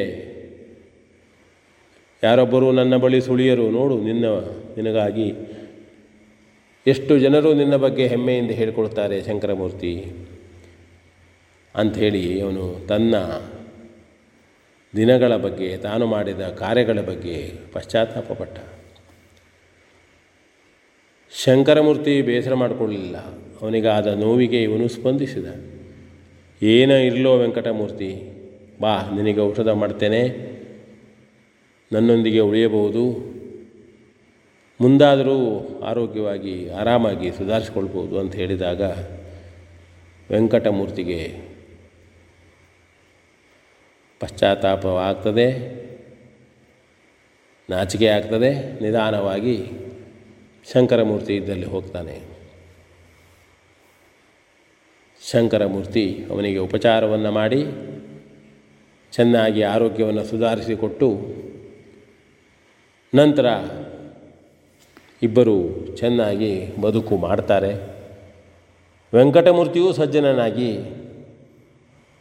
ದಾನ ಧರ್ಮಾದಿಗಳನ್ನು ಮಾಡ್ತಾ ಆರೋಗ್ಯಪೂರ್ಣವಾದ ಜೀವನವನ್ನು ಮಾಡ್ತಾನೆ. ಇದು ಒಂದು ಕಥೆ. ಮನುಷ್ಯನ ಜೀವನ ಹೇಗಿರಬೇಕು? ಕೇವಲ ಆಸ್ತಿ ಗಳಿಕೆಯೇ ಅಲ್ಲ, ಸಂಸ್ಕಾರಯುತವಾದಂತಹ ಜೀವನ, ಮಾನವೀಯ ಗುಣ ಅಂತ ಹೇಳ್ತಾ ವಿ ಎನ್ ಭಾಗವತ್, ಬರಬಳ್ಳಿ. ಇದುವರೆಗೆ ವಿ ಎನ್ ಭಾಗವತ ಬರಬಳ್ಳಿ ಅವರಿಂದ ಜೀವನ ಪಾಠ, ಕಲಿಕಾ ಆಧಾರಿತ ಕಥೆಯನ್ನ ಕೇಳಿದ್ರಿ. ಶುದ್ಧ ಸಸ್ಯಹಾರಿ south and north special food. ಉತ್ತಮ ಸೇವೆಗೆ ಮೊದಲ ಆದ್ಯತೆ, ಗ್ರಾಹಕರ ಸಂತೃಪ್ತಿಗೆ ಆರೋಗ್ಯಕರ ಆಹಾರ ನೀಡಲು ಸದಾ ಸಿದ್ಧ ಸಂತೃಪ್ತಿ ರೆಸ್ಟೋರೆಂಟ್. ಸುವ್ಯವಸ್ಥಿತ ಎಸಿ ರೂಮ್ ಒಳಗೊಂಡ ಸಂತೃಪ್ತಿಗೆ ಕುಟುಂಬ ಮಿತ್ರರೊಡನೆ ಎಂದೇ ಭೇಟಿ ಕೊಡಿ. Santrupti restaurant, Sachin complex, Darbe, Puttur. ಇದೀಗ ತುಳು ಬೊಲ್ಪು ಕಾರ್ಯಕ್ರಮದಲ್ಲಿ ಐಸಿರಿ ಕ್ರಿಯೇಷನ್ಸ್ ವತಿಯಿಂದ ಪ್ರಸ್ತುತಗೊಂಡಂತಹ ತುಳು ಗೀತೆ ತುಳುವ ನಾಡು, ಈ ಗೀತೆಯನ್ನ ಹಾಡಿದವರು ಕುಮಾರಿ ಉಜ್ವಲ ಆಚಾರ್. ಇದೀಗ ಕೇಳಿ ತುಳುವ ನಾಡು ಈ ಗೀತೆ.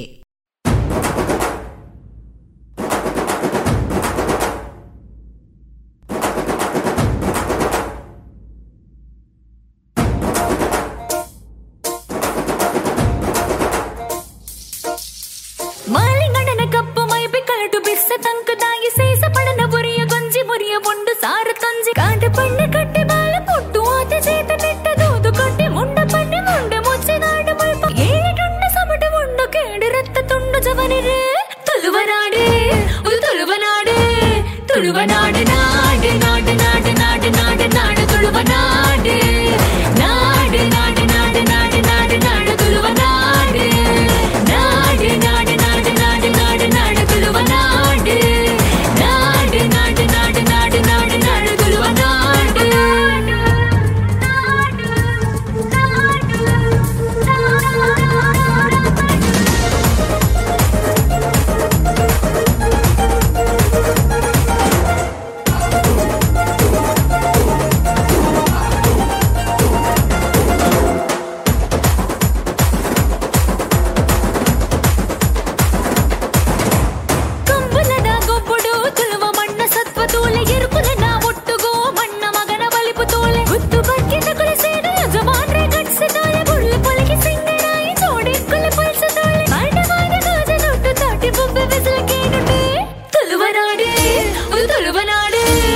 ತುಳುವ ನಾಡು ನಾಡು ನಾಡು ನಾಡು ನಾಡು ನಾಡು ನಾಡು ತುಳುವ ನಾಡು ನಾಡು ನಾಡು ನಾಡು ನಾಡು ನಾಡು ನಾಡು ತುಳುವ ನಾಡು ನಾಡು ನಾಡು ನಾಡು ನಾಡು ನಾಡು ನಾಡು ತುಳುವ ನಾಡು ನಾಡು ನಾಡು ನಾಡು ನಾಡು ನಾಡು ನಾಡು ತುಳುವ ನಾಡು.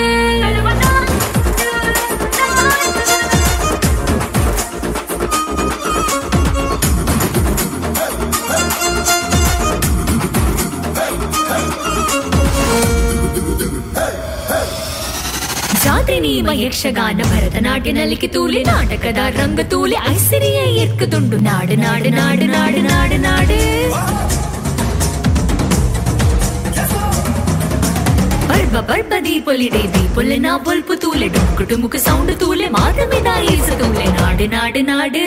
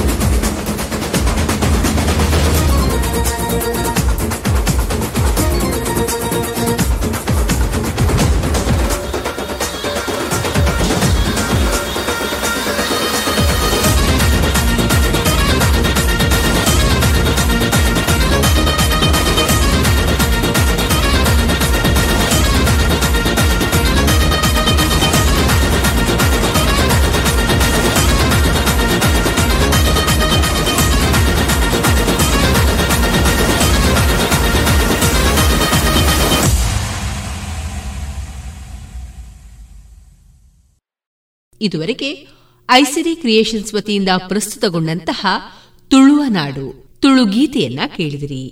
ಈ ಗೀತೆಯನ್ನ ಹಾಡಿದವರು ಕುಮಾರಿ ಉಜ್ವಲ ಆಚಾರ್.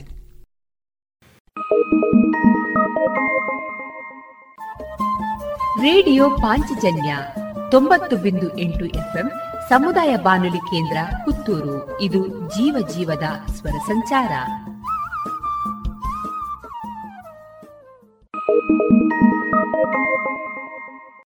ಇದೀಗ ಪುತ್ತೂರು ತಾಲೂಕು ಇಪ್ಪತ್ತ ಒಂದನೆಯ ಕನ್ನಡ ಸಾಹಿತ್ಯ ಸಮ್ಮೇಳನಾಧ್ಯಕ್ಷರಾಗಿದ್ದ ಡಾ ಶ್ರೀಧರ್ ಹೆಚ್ಜಿ ಅವರ ಭಾಷಣದ ಆಯ್ದ ಭಾಗ. ಎಲ್ಲರಿಗೂ ನಮಸ್ಕಾರ. ಈ ಹೊತ್ತು ಪುತ್ತೂರು ತಾಲೂಕು ಇಪ್ಪತ್ತೊಂದನೆಯ ಕನ್ನಡ ಸಾಹಿತ್ಯ ಸಮ್ಮೇಳನದ ಅಧ್ಯಕ್ಷ ಭಾಷಣವನ್ನು ನಿಮ್ಮೆದುರು ಪ್ರಸ್ತುತಪಡಿಸುವುದಕ್ಕೆ ನಾನು ನಿಂತಿದ್ದೇನೆ. ಭಾರತ ದೇಶ ಪರಕೀಯ ದಾಸ್ಯದಿಂದ ಬಿಡುಗಡೆಗೊಂಡು ಎಪ್ಪತ್ತೈದು ವರ್ಷಗಳು ಕಳೆದು ಹೋದವು. ನಮಗೆಲ್ಲ ಗೊತ್ತಿರುವಂಥ ವಿಷಯ. ಸ್ವಾತಂತ್ರ್ಯದ ಎಪ್ಪತ್ತೈದನೆಯ ವರ್ಷದ ಅಮೃತ ಮಹೋತ್ಸವ ಹಾಗೂ ಕನ್ನಡ ಸಾಹಿತ್ಯ ಪರಿಷತ್ತಿಗೆ ನೂರ ಏಳು ವರ್ಷಗಳು ಸಂದ ಈ ಸಂದರ್ಭದಲ್ಲಿ ನಡೆಯುತ್ತಿರುವಂಥ ಈ ಸಮ್ಮೇಳನಕ್ಕೆ ಆಗಮಿಸಿದಂಥ ನಿಮಗೆಲ್ಲರಿಗೆ ಮೊತ್ತ ಮೊದಲಾಗಿ ನನ್ನ ಶುಭಾಶಯಗಳನ್ನು ಸಲ್ಲಿಸುತ್ತೇನೆ. ಸ್ವಾತಂತ್ರ್ಯ ಹೋರಾಟಕ್ಕೆ ಜೀವ ತೆತ್ತು ಹುತಾತ್ಮರಾದ ಮತ್ತು ಸೆರೆಮನೆ ವಾಸವನ್ನು ಅನುಭವಿಸಿ ದೇಶದ ಸ್ವಾತಂತ್ರ್ಯಕ್ಕೆ ದುಡಿದ ಎಲ್ಲ ಹಿರಿಯ ಜೀವಗಳಿಗೆ ಈ ವೇದಿಕೆಯಿಂದ ಅನಂತ ಪ್ರಣಾಮಗಳನ್ನು ಸಲ್ಲಿಸುತ್ತೇನೆ. ಪುತ್ತೂರು ತಾಲೂಕಿನಲ್ಲಿ ನಡೆದ ಇಪ್ಪತ್ತು ಸಾಹಿತ್ಯ ಸಮ್ಮೇಳನ, ಒಂದು ಹೋಬಳಿ ಸಮ್ಮೇಳನ, ಒಂದು ಏಕೀಕರಣ ಸಮ್ಮೇಳನ, ಇದರ ಅಧ್ಯಕ್ಷತೆಯನ್ನು ವಹಿಸಿ ಕನ್ನಡದ ತೇರನ್ನು ಮುನ್ನಡೆಸಿದ ಎಲ್ಲ ಹಿರಿಯರಿಗೆ ಈ ಸಂದರ್ಭದಲ್ಲಿ ಪ್ರಣಾಮಗಳನ್ನು ಸಲ್ಲಿಸ್ತೇನೆ. ಸಮ್ಮೇಳನವನ್ನು ಉದ್ಘಾಟಿಸಿದ ಕನ್ನಡ ಸಾಹಿತ್ಯ ಪರಿಷತ್ತಿನ ಅಧ್ಯಕ್ಷರಾದಂಥ ನಾಡೋಜ ಡಾಕ್ಟರ್ ಮಹೇಶ್ ಜೋಶಿಯವರೇ, ದಾಖಾ ಜಿಲ್ಲಾ ಕನ್ನಡ ಸಾಹಿತ್ಯ ಪರಿಷತ್ತಿನ ಅಧ್ಯಕ್ಷರಾದ ಡಾಕ್ಟರ್ ಎಂ ಪಿ ಶ್ರೀನಾಥ್ ಅವರೇ, ಇಪ್ಪತ್ತನೆಯ ಸಾಹಿತ್ಯ ಸಮ್ಮೇಳನದ ಅಧ್ಯಕ್ಷರಾದಂಥ ಶ್ರೀಯುತ ಎಸ್ ಜಿ ಕೃಷ್ಣ ಅವರೇ, ಅಂಬಿಕಾ ಸಮೂಹ ಸಂಸ್ಥೆಗಳ ಸಂಚಾಲಕರಾದಂಥ ಶ್ರೀಯುತ ಸುಬ್ರಹ್ಮಣ್ಯ ನಟ್ಟೋಜ ಅವರೇ, ವೇದಿಕೆಯಲ್ಲಿರುವಂಥ ಎಲ್ಲ ಗಣ್ಯರೇ, ಅಂಬಿಕಾ ವಿದ್ಯಾಲಯದ ಈ ಸುಂದರವಾದಂಥ ಆವರಣದಲ್ಲಿ ಹೊಸದಾಗಿ ನಿರ್ಮಾಣಗೊಂಡಿರುವ ಶ್ರೀ ಶಂಕರ ಸಭಾಂಗಣದಲ್ಲಿ ಸಮ್ಮೇಳನವನ್ನು ನಡೆಸಲು ಅವಕಾಶವನ್ನು ಕಲ್ಪಿಸಿದ ನಟ್ಟೋಜ ಫೌಂಡೇಶನ್ನ ಅಧ್ಯಕ್ಷರು ಮತ್ತು ಪದಾಧಿಕಾರಿಗಳೇ, ಸಾಹಿತ್ಯದ ಕಾರ್ಯಕ್ರಮವನ್ನು ಆಸ್ವಾದಿಸಲು ಬಂದಿರುವ ಸುಮನಸರೇ, ವಿದ್ಯಾರ್ಥಿ ವಿದ್ಯಾರ್ಥಿನಿಯರೇ, ಅಕ್ಷರ ಮತ್ತು ಪ್ರಸಾರ ಮಾಧ್ಯಮದ ಮಿತ್ರರೇ, ಎಲ್ಲರಿಗೂ ನನ್ನ ಒಲವಿನ ನಮಸ್ಕಾರ. ಶಂಕರಾಚಾರ್ಯರು ಭಾರತೀಯ ಸಂಸ್ಕೃತಿ ಮಂಕಾಗಿದ್ದಂತಹ ಕಾಲಘಟ್ಟದಲ್ಲಿ ಮತ್ತೊಮ್ಮೆ ತಲೆ ಎತ್ತಿ ನಿಲ್ಲುವಂತೆ ಮಾಡಿದಂಥ ದಾರ್ಶನಿಕ ಪುರುಷ. ಅಂತಹ ಪುರುಷನ ಹೆಸರಿನಲ್ಲಿ ಇರುವ ಸಭಾಂಗಣದಲ್ಲಿ ಮೊದಲ ಸಾರ್ವಜನಿಕ ಸಮಾರಂಭವಾಗಿ ಸಾಹಿತ್ಯ ಸಮ್ಮೇಳನ ನಡೆಯುತ್ತಿರುವುದು ನಿಜಕ್ಕೂ ಒಂದು ಅಪೂರ್ವವಾದಂಥ ಯೋಗ ಎನ್ನಬೇಕು. ಹುಟ್ಟಿನಿಂದ ನಾನು ಪುತ್ತೂರಿಗನಲ್ಲ. ಆದರೆ ಉದ್ಯೋಗ ನಿಮಿತ್ತ ಸಾವಿರದ ಒಂಬೈನೂರ ಎಂಬತ್ತೇಳರಲ್ಲಿ ಇಲ್ಲಿಗೆ ಬಂದ ಬಳಿಕ ಇದೇ ಊರಾಗಿರುವ ನನಗೆ ಗೌರವಾನ್ವಿತವಾದಂಥ ಈ ಸ್ಥಾನದಲ್ಲಿ ಕುಳಿತುಕೊಳ್ಳಲು ತುಸು ಸಂಕೋಚವಾಗುತ್ತಿದೆ. ಹಿರಿಯ ಸ್ನೇಹಿತರು ಅಧ್ಯಕ್ಷನಾಗಬೇಕು ಎಂದು ಕೇಳಿದಾಗ ನನಗೆ ನಿಜಕ್ಕೂ ಆತಂಕವಾಯಿತು. ಆದರೆ ಹಿರಿಯರ ಪ್ರೀತಿ, ಸ್ನೇಹ, ವಿಶ್ವಾಸ ಎಲ್ಲಕ್ಕಿಂತ ದೊಡ್ಡದು. ಅದಕ್ಕೆ ಕಟ್ಟು ಬಿದ್ದು ಒಪ್ಪಿಗೆ ನೀಡಿದೆ. ಸೇಡಿಯಾಪ ಕೃಷ್ಣಭಟ್ಟರು ಹೇಳಿದಂತೆ, ಹೆಚ್ಚು ಬರೆದವನಲ್ಲ, ನಿಚ್ಚ ಬರೆದವನಲ್ಲ, ಮೆಚ್ಚಿಸಲು ಬರೆಯುವ ಅಭ್ಯಾಸವಿಲ್ಲ. ನಾನೊಬ್ಬ ಕನ್ನಡದ ಪರಿಚಾರಕ. ಇದೇ ಹಿನ್ನೆಲೆಯಲ್ಲಿ ಇಂದು ನಿಮ್ಮ ಮುಂದೆ ನಿಂತಿದ್ದೇನೆ. ಪುತ್ತೂರು ತಾಲೂಕಿನ ಮೊದಲನೇ ಸಾಹಿತ್ಯ ಸಮ್ಮೇಳನದೊಡಗಿ ಇಲ್ಲಿಯವರೆಗೆ ನಡೆದ ಪ್ರತಿಯೊಂದು ಸಮ್ಮೇಳನದಲ್ಲಿಯೂ ತೊಡಗಿಸಿಕೊಂಡಿರುವ ಹೆಮ್ಮೆ ನನಗಿದೆ. ಸಂಘಟಕರ ಜೊತೆಗೆ ನನಗೆ ನೀಡಿದ ಜವಾಬ್ದಾರಿಯನ್ನು ನಿರ್ವಹಿಸಿದ ಸಂತೃಪ್ತಿ ಇದೆ. ನಾನು ಯಾವುದೇ ಅಧಿಕಾರಕ್ಕೂ ಆಸೆಪಟ್ಟವನಲ್ಲ. ಅದಾಗಿ ಒದಗಿ ಬಂದಾಗ ಪ್ರಾಮಾಣಿಕತೆಯಿಂದ ಕರ್ತವ್ಯ ನಿರ್ವಹಿಸಿದ್ದೇನೆ. ತೆರೆಯ ಹಿಂದೆ ಇರಬೇಕಾದ ನನ್ನನ್ನು ಇಲ್ಲಿ ಕುಳಿತುಕೊಳ್ಳುವಂತೆ ಮಾಡಿದ ಎಲ್ಲ ಹಿರಿಯರಿಗೆ ಈ ಸಂದರ್ಭದಲ್ಲಿ ನಾನು ಗೌರವದ ಪ್ರಣಾಮಗಳನ್ನು ಸಲ್ಲಿಸುತ್ತೇನೆ. ಶಿವಮೊಗ್ಗ ಜಿಲ್ಲೆ ಸಾಗರ ತಾಲೂಕಿನಲ್ಲಿ ಬರುವಂಥ ಮುಂಡಿಗೆಹಳ್ಳ ಒಂದು ಸಣ್ಣ ಊರು. ನಮ್ಮ ಮನೆಯನ್ನು ಹೊರತುಪಡಿಸಿದರೆ ಉಳಿದವರೆಲ್ಲರೂ ಶರಾವತಿ ಯೋಜನೆಯಲ್ಲಿ ಸಂತ್ರಸ್ತರಾಗಿ ಬಂದು ನೆಲೆಸಿದವರು. ಸಾಹಿತ್ಯ ಮತ್ತು ಸಾಂಸ್ಕೃತಿಕ ಹಿನ್ನೆಲೆ ಇಲ್ಲದ ಮನೆತನ ನನ್ನದು. ಪ್ರಾಥಮಿಕ ಶಾಲೆಯಲ್ಲಿ ಅಕಾರವನ್ನು ಕಲಿಸಿದ ಶಿಕ್ಷಕ ಶ್ರೀನಿವಾಸರನ್ನು ಇಲ್ಲಿ ನೆನಪಿಸಿಕೊಳ್ಳುತ್ತೇನೆ. ಕನ್ನಡ ಎಂ ಎ ತರಗತಿಗೆ ಮೈಸೂರಿಗೆ ಕಳಿಸಿದವರು ಸಾಗರದ ಲಾಲ್ ಬಹದ್ದೂರ್ ಶಾಸ್ತ್ರಿ ಕಾಲೇಜಿನಲ್ಲಿ ಕನ್ನಡ ವಿಭಾಗದ ಮುಖ್ಯಸ್ಥರಾಗಿದ್ದಂಥ ಶ್ರೀ ರೆಡ್ಕಪ್ಪಗೌಡ ಅವರು. ಮೈಸೂರಿನ ಎರಡು ವರ್ಷಗಳ ಅವಧಿ ನನ್ನ ಬದುಕಿಗೆ ನಿಜವಾದ ಅರ್ಥದಲ್ಲಿ ತಿರುವು ನೀಡಿದ ಸಮಯ. ಇಲ್ಲಿ ಸಿಕ್ಕಿದ ಗುರು ಪರಂಪರೆಯ ಬಗೆಗೆ ನನಗೆ ನಿಜಕ್ಕೂ ಹೆಮ್ಮೆ ಇದೆ, ಅಭಿಮಾನವಿದೆ. ಡಾಕ್ಟರ್ ಹಾಮಾನಾಯ್ಕರು, doctor T Venkatachala Shastri, doctor C P Krishnakumar, professor Shankar Mokashi Punekar, doctor Vijaya Dabbe, doctor Pradhan Gurudatta, doctor ತಿಪ್ಪೇರದುಸ್ವಾಮಿ, doctor Prabhushankar, professor H M Chennaiah, professor J H Naik, doctor Ramegowda, doctor Kempegowda, doctor Edward Noronha ಮುಂತಾದವರು ಪ್ರತಿಯೊಬ್ಬರೂ ಸಾಹಿತ್ಯ ಸಂಸ್ಕೃತಿ ವಿಮರ್ಶೆಯ ಕ್ಷೇತ್ರದಲ್ಲಿ ಮೇರು ಶಿಖರಗಳು. ಇವರ ಶಿಷ್ಯನಾಗುವ ಭಾಗ್ಯ ನನಗೆ ಒದಗಿ ಬಂದಿರುವುದು ಪೂರ್ವಜನ್ಮದ ಪುಣ್ಯವೇ ಸರಿ. ಡಾಕ್ಟರೇಟ್ ಪದವಿಗೆ ಅಭ್ಯಾಸ ಮಾಡುವ ಸಂದರ್ಭದಲ್ಲಿ ಮಾರ್ಗದರ್ಶಕರಾಗಿ ಒದಗಿ ಬಂದ ಡಾಕ್ಟರ್ ಟಿ ವಿ ವೆಂಕಟಾಚಲ ಶಾಸ್ತ್ರಿಗಳು ನನ್ನನ್ನು ತಿದ್ದಿ ತೀಡಿದರು. ನನ್ನ ಬದುಕಿನಲ್ಲಿ ಬಂದ ಎಲ್ಲ ಗುರುಗಳಿಗೆ ಈ ಸಂದರ್ಭದಲ್ಲಿ ಪ್ರಣಾಮಗಳನ್ನು ಸಲ್ಲಿಸುತ್ತೇನೆ. ಅವಲೋಕನ ಕ್ರಮದಿಂದ ವರ್ತಮಾನದ ಪರಿಸ್ಥಿತಿಯನ್ನು ನೋಡುವ ಅಪೇಕ್ಷೆ ನನ್ನದು. ಸಾವಿರದ ಒಂಬೈನೂರ ಎಂಬತ್ತೇಳನೇ ಇಸವಿ ಜೂನ್ ಇಪ್ಪತ್ತರಂದು ಜೀವನದಲ್ಲಿ ಒಮ್ಮೆಯೂ ನೋಡಿರಿದ ಈ ಊರಿಗೆ ಅಪರಿಚಿತನಾಗಿ ಬಂದೆ. ಅಂದು ವಿವೇಕಾನಂದ ಕಾಲೇಜಿನಲ್ಲಿ ಕನ್ನಡ ಉಪನ್ಯಾಸಕ ಹುದ್ದೆಗೆ ಸಂದರ್ಶನವಿತ್ತು. ಅಂದಿನ ಪ್ರಾಂಶುಪಾಲರಾಗಿದ್ದ ಪ್ರೊಫೆಸರ್ ಎಂ ಸೂರ್ಯನಾರಾಯಣಪ್ಪ, ಸಂಚಾಲಕರಾಗಿದ್ದಂಥ ಶ್ರೀ ಉರಿಮಜಲು ಕೆ ರಾಂಭಟ್, ಅಧ್ಯಕ್ಷರಾಗಿದ್ದ ಶ್ರೀಯುತ ಜಿ ಎಲ್ ಆಚಾರ್ಯ ಮತ್ತು ವಿಭಾಗ ಮುಖ್ಯಸ್ಥರಾಗಿದ್ದ ಪ್ರೊಫೆಸರ್ ಅಮೃತ ಸೋಮೇಶ್ವರ ಅವರ ಎದುರು ನನ್ನ ಸತ್ವ ಪರೀಕ್ಷೆ ನಡೆಯಿತು. ಇದರಲ್ಲಿ ನಾನು ಉತ್ತೀರ್ಣನಾಗುತ್ತೇನೆಂಬ ಭರವಸೆ ಇರಲಿಲ್ಲ. ಆದರೂ ಒಂದು ಊರು ನೋಡಿದ ಸಂತೃಪ್ತಿಯೊಂದಿಗೆ ಹಿಂದಿರುಗಿದೆ. ಜೂನ್ ಇಪ್ಪತ್ತೆಂಟರಂದು ನನ್ನ ವಿಳಾಸಕ್ಕೆ ಕಾಗದ ಬಂದಾಗಲೇ ಗೊತ್ತಾಗಿದ್ದು ನಾನು ಉಪನ್ಯಾಸಕನಾಗಿ ಆಯ್ಕೆಯಾಗಿದ್ದೇನೆ ಎಂದು. ಜುಲೈ ಒಂದು ಸಾವಿರದ ಒಂಬೈನೂರ ಎಂಬತ್ತೇಳರಂದು ಪುತ್ತೂರಿಗೆ ಬಂದು ನನ್ನ ಕರ್ತವ್ಯಕ್ಕೆ ಸೇರ್ಪಡೆಯಾದೆ. ಅಂದಿನಿಂದ ಇಂದಿನವರೆಗೆ ಸಂಸ್ಥೆಯನ್ನು ನನ್ನ ಮೊದಲ ಮನೆ ಎಂದು ಪ್ರೀತಿಸಿದ್ದೇನೆ. ಪ್ರೊಫೆಸರ್ ಎಂ ಸೂರ್ಯನಾರಾಯಣಪ್ಪ ಅವರಿಂದ ತೊಡಗಿ ಇಂದಿನವರೆಗೆ ಕಳೆದ ಮೂವತ್ತೈದು ವರ್ಷಗಳಲ್ಲಿ ಸಂಸ್ಥೆಯ ಆಡಳಿತದ ಚುಕ್ಕಾಣಿ ಹಿಡಿದ ಎಲ್ಲರೊಂದಿಗೂ ಒಡನಾಡಿದ ಅನುಭವ ನನ್ನದು. ಈ ಅವಧಿಯಲ್ಲಿ ಹಲವು ಸುಖದ ಕ್ಷಣಗಳನ್ನು ಅನುಭವಿಸಿರುವೆ. ಅಕ್ಕಮಹಾದೇವಿ ಹೇಳಿದಂತೆ, ಸಮುದ್ರದ ತಡಿಯಲ್ಲಿ ಮನೆಯ ಮಾಡಿ ನರೆತೆರೆಗಳಿಗೆ ಅಂಜಿದೊಡೆಂತಯ್ಯ, ಸಮಾಧಾನಿಯಾಗಿರಬೇಕು ಎಂಬ ತತ್ವವನ್ನು ನಂಬಿ ಸುಖ ಬಂದಾಗ ಹಿಗ್ಗದೆ, ದುಃಖ ಬಂದಾಗ ಕುಗ್ಗದೆ ಬದುಕಿನ ಪುಟಗಳನ್ನು ತಿರುವಿ ಹಾಕಿದ್ದೇನೆ. ಕನ್ನಡ ಸಾಹಿತ್ಯ ಚರಿತ್ರೆಯನ್ನು ಬರೆಯುವ ಸಂದರ್ಭದಲ್ಲಿ ಖಂಡಿತವಾಗಿಯೂ ಪುತ್ತೂರಿನ ಹಿರಿಮೆಯನ್ನು ಗುರುತಿಸುವುದಕ್ಕೆ ನಾಲ್ಕಾರು ಪುಟಗಳನ್ನು ಮೀಸಲಿರಿಸಬೇಕು. ಉಗ್ರಾಣ ಮಂಗೇಶರಾಯರು, ಮೊಳಹಳ್ಳಿ ಶಿವರಾಯರು, ಕಡವ ಶಂಭುಶರ್ಮರು, ಶಿವರಾಮ್ ಕಾರಂತರು, ಬೆಳ್ಳೆ ರಾಮಚಂದ್ರಾಯರು ಇಂಥ ಹಿರಿಯರು ಬಾಳಿ ಬದುಕಿದಂಥ ನೆಲವಿದು. ಶಿವರಾಮ್ ಕಾರಂತರ ಕರ್ಮಭೂಮಿ ಪುತ್ತೂರೇ ಆಗಿತ್ತು. ಇಂತಹ ನೆಲದಲ್ಲಿ ನಿಂತು ಸಾಹಿತ್ಯ ಸಮ್ಮೇಳನದ ಅಧ್ಯಕ್ಷತೆಯನ್ನು ವಹಿಸಿ ಮಾತನಾಡಲು ಅವಕಾಶ ದೊರಕಿದ್ದು ನನ್ನ ಬದುಕಿನ ಸುಕೃತವೆಂದು ಭಾವಿಸುತ್ತೇನೆ. ನಾನು ಪುತ್ತೂರಿಗೆ ಬಂದ ಬಳಿಕ ಈ ಮೂರು ದಶಕದ ಅವಧಿಯಲ್ಲಿ ಕೆದಂಬಾಡಿ ಜತ್ತಪ್ಪರೈ, ವಕೀಲ್ ಸದಾಶಿವರಾಯರು, A P Subbaiah, Kurkadi Vishwanatha Rai, Baluvaru ಮಾಧವನಾಯಕ್, Bendrawadi Subrahmanya Sharma, Bolandkodi Ishwara Bhatta, Shampa Daitota, ತಾಳ್ತದೆ ಕೃಷ್ಣಭಟ್ಟ, professor V Maliyara, professor B ಲೀಲಾಭಟ್ಟರು, C H Lakshmi, Siddamoole Shankaranarayan Bhat, G L Acharya, ಉರಿಮಜಲುಕ್ಕೆ ರಾಂಭಟ್ ಮುಂತಾದ ಹಿರಿಯ ಜೀವಗಳನ್ನು ಕಳೆದುಕೊಂಡಿದ್ದೇವೆ. ಸಾಂಸ್ಕೃತಿಕ ಕ್ಷೇತ್ರದಲ್ಲಿಯೂ ಇದೇ ರೀತಿ ಹಲವರು ನಮ್ಮನ್ನು ಅಗಲಿದ್ದಾರೆ. ಈ ಎಲ್ಲ ಹಿರಿಯರು ಸಾಹಿತ್ಯ ಮತ್ತು ಸಮಾಜದ ಉನ್ನತಿಗೆ ನೀಡಿದ ಕೊಡುಗೆಯನ್ನು ಈ ಸಂದರ್ಭದಲ್ಲಿ ನೆನಪಿಸಿಕೊಳ್ಳುತ್ತೇನೆ. ವೃತ್ತಿ ಬದುಕಿನ ದಿನಗಳಲ್ಲಿ professor Amrita Someshwara, professor V B Artikaje, doctor H Madhava Bhat ಮೊದಲಾದವರು ನೀಡಿದ ಬೆಂಬಲ ಅವಿಸ್ಮರಣೀಯವಾದುದು. ಒಂದು ದಶಕದ ಕಾಲ ಪುತ್ತೂರು ಕರ್ನಾಟಕ ಸಂಘದ ಕಾರ್ಯದರ್ಶಿಯಾಗಿ ಬಿ ಪುರಂದರ ಭಟ್ಟರ ಜೊತೆಯಲ್ಲಿ ಹತ್ತಾರು ಕಾರ್ಯಕ್ರಮಗಳನ್ನು ಸಂಘಟಿಸಿದ ಹೆಮ್ಮೆಯೂ ನನಗಿದೆ. ವಿವೇಕಾನಂದ ಕಾಲೇಜಿನ ಕನ್ನಡ ಸಂಘ, ಫಿಲೋಮಿನಾ ಕಾಲೇಜಿನ ಕನ್ನಡ ಸಂಘಗಳ ಚಟುವಟಿಕೆಗಳು ಈ ಪರಿಸರದಲ್ಲಿ ಹೆಸರುವಾಸಿಯಾಗಿದ್ದವು. ಆದರೆ ಗತಕಾಲದ ಬೆಳಕಿನಲ್ಲಿ ವರ್ತಮಾನದ ಬದುಕನ್ನು ನೋಡಿದರೆ ಅತ್ಯಂತ ವಿಷಾದವಾಗುತ್ತದೆ. ಜಗತ್ತನ್ನು ಆವರಿಸಿದ ಕೊರೋನಾ ಸಾಂಕ್ರಾಮಿಕ ರೋಗ ತನ್ನ ಕರಿನೆರಳನ್ನು ಚಾಚುವುದರ ಮೂಲಕ ಎಲ್ಲವೂ ನಿಂತರಲೇ ನಿಂತವು. ಈ ಹೊಡೆತದಿಂದ ಈಗಲೂ ಹಲವು ಕ್ಷೇತ್ರಗಳು ಬಳಲುತ್ತಿವೆ. ಜಗತ್ತಿನ ಇತಿಹಾಸದಲ್ಲಿ ಈ ಅವಧಿ ಕಪ್ಪು ಚುಕ್ಕಿಯಾಗಿ ನಿಲ್ಲುವುದರಲ್ಲಿ ಯಾವುದೇ ಸಂಶಯವಿಲ್ಲ. ಅದರಲ್ಲಿಯೂ ಶಿಕ್ಷಣ, ಸಾಹಿತ್ಯ, ಮಾಧ್ಯಮ ಕ್ಷೇತ್ರದ ಮೇಲೆ ಈ ರೋಗ ಮಾರಣಾಂತಿಕ ಹೊಡೆತವನ್ನು ನೀಡಿತು ಎಂಬುದು ನಮ್ಮೆಲ್ಲರ ಅನುಭವ. ಮಾತ್ರವಲ್ಲ, ಇವುಗಳ ಅಭಿವ್ಯಕ್ತಿಯ ಸ್ವರೂಪವೇ ಬದಲಾಗಿ ಹೋಯಿತು. ಮಕ್ಕಳ ಎದುರು ಸಂಭ್ರಮದಿಂದ ಪಾಠ ಮಾಡುತ್ತಿದ್ದ ಶಿಕ್ಷಕರು ತರಗತಿಯ ಮೂಲೆಯಲ್ಲಿಯೋ ತಮ್ಮದೇ ಮನೆಯ ಕೊಠಡಿಯಲ್ಲಿ ಕುಳಿತು ಯಾರ ಮುಖವನ್ನು ನೋಡದೆ ಕಂಪ್ಯೂಟರ್ನ ತೆರೆಯನ್ನು ನೋಡುತ್ತಾ ಬೋಧನೆ ಮಾಡುವ ದುರ್ಗತಿ ಶಿಕ್ಷಕ ಸಮುದಾಯಕ್ಕೆ ಒದಗಿ ಬಂತು. ಮಾತ್ರವಲ್ಲ, ಇದು ಆನ್ಲೈನ್ ಶಿಕ್ಷಣ, ಆನ್ಲೈನ್ ಪಾಠ ಎಂಬ ಹೊಸ ಪರಿಕಲ್ಪನೆಯನ್ನು ಹುಟ್ಟುಹಾಕಿತು. ಶಿಕ್ಷಣ ಮತ್ತು ವಿದ್ಯಾರ್ಥಿಗಳ ನಡುವೆ ಕಂದಕವನ್ನು ನಿರ್ಮಿಸಿತು. ಮಕ್ಕಳನ್ನು ಮೊಬೈಲ್ನಿಂದ ದೂರವಿಡಬೇಕು ಎಂದು ಹೇಳುತ್ತಿರುವ ಕಾಲಘಟ್ಟದಲ್ಲಿ ಎಲ್ಲ ಮಕ್ಕಳ ಕೈಗೆ ಶಿಕ್ಷಣ ಸಲುವಾಗಿ ಮೊಬೈಲ್ ಕೊಡುವ ಅನಿವಾರ್ಯತೆಯು ಒದಗಿ ಬಂತು. ಕೊರೋನಾ ವಿಜೃಂಭಿಸುತ್ತಿದ್ದಂತಹ ಕಾಲಘಟ್ಟದಲ್ಲಿ ಬರೆದ ಸಾಹಿತ್ಯವನ್ನು ಪ್ರಕಟಿಸುವ ಧೈರ್ಯ ಯಾರಿಗೂ ಇರಲಿಲ್ಲ. ಪ್ರಕಟಿಸಿದರೂ ಅದು ಮಾರಾಟವಾಗುತ್ತೆ ಎಂಬ ನಂಬಿಕೆಯೂ ಇರಲಿಲ್ಲ. ಪರಸ್ಪರ ಭೇಟಿಯಾಗಲು ಸಾಧ್ಯವಾಗದೆ ಅಳುವ ಸ್ಥಿತಿ ಬಂದಾಗ ಸಾಮಾಜಿಕ ಜಾಲತಾಣಗಳು ಹೊಸ ರೂಪವನ್ನು ಪಡ್ಕೊಂಡವು. ಒಂದೊಂದು ಉದ್ದೇಶಕ್ಕೆ ಒಂದೊಂದು ಗುಂಪು ರಚನೆಯಾಗಿ ವಿಚಾರ ವಿನಿಮಯಕ್ಕೆ ವೇದಿಕೆಯನ್ನು ಕಲ್ಪಿಸಿತು. ಇಂದು ನಾವೆಲ್ಲರೂ ಇಂತಹ ಅನೇಕ ತಾಣಗಳ ಸದಸ್ಯರಾಗಿದ್ದೇವೆ. ಈ ಬಗೆಯ ತಾಣಗಳಲ್ಲಿ ನೂರಾರು ಮಂದಿ ಪ್ರತಿದಿನ ಬರೆಯುತ್ತಿದ್ದಾರೆ. ನೂರಾರು ಸಂಗತಿಗಳು ನಮ್ಮ ಮೊಬೈಲ್ ಪೆಟ್ಟಿಗೆಯನ್ನು ದಿನಬೇಳೆಗಾದರೆ ಬಂದು ತುಂಬುತ್ತಿವೆ. ಅದರಲ್ಲಿಯೂ ಯೂಟ್ಯೂಬ್ ಪ್ರತಿಭಾವಂತರಿಗೆ ಹೊಸ ಸಾಧ್ಯತೆಯ ಬಾಗಿಲನ್ನು ತೆರೆಯಿತು.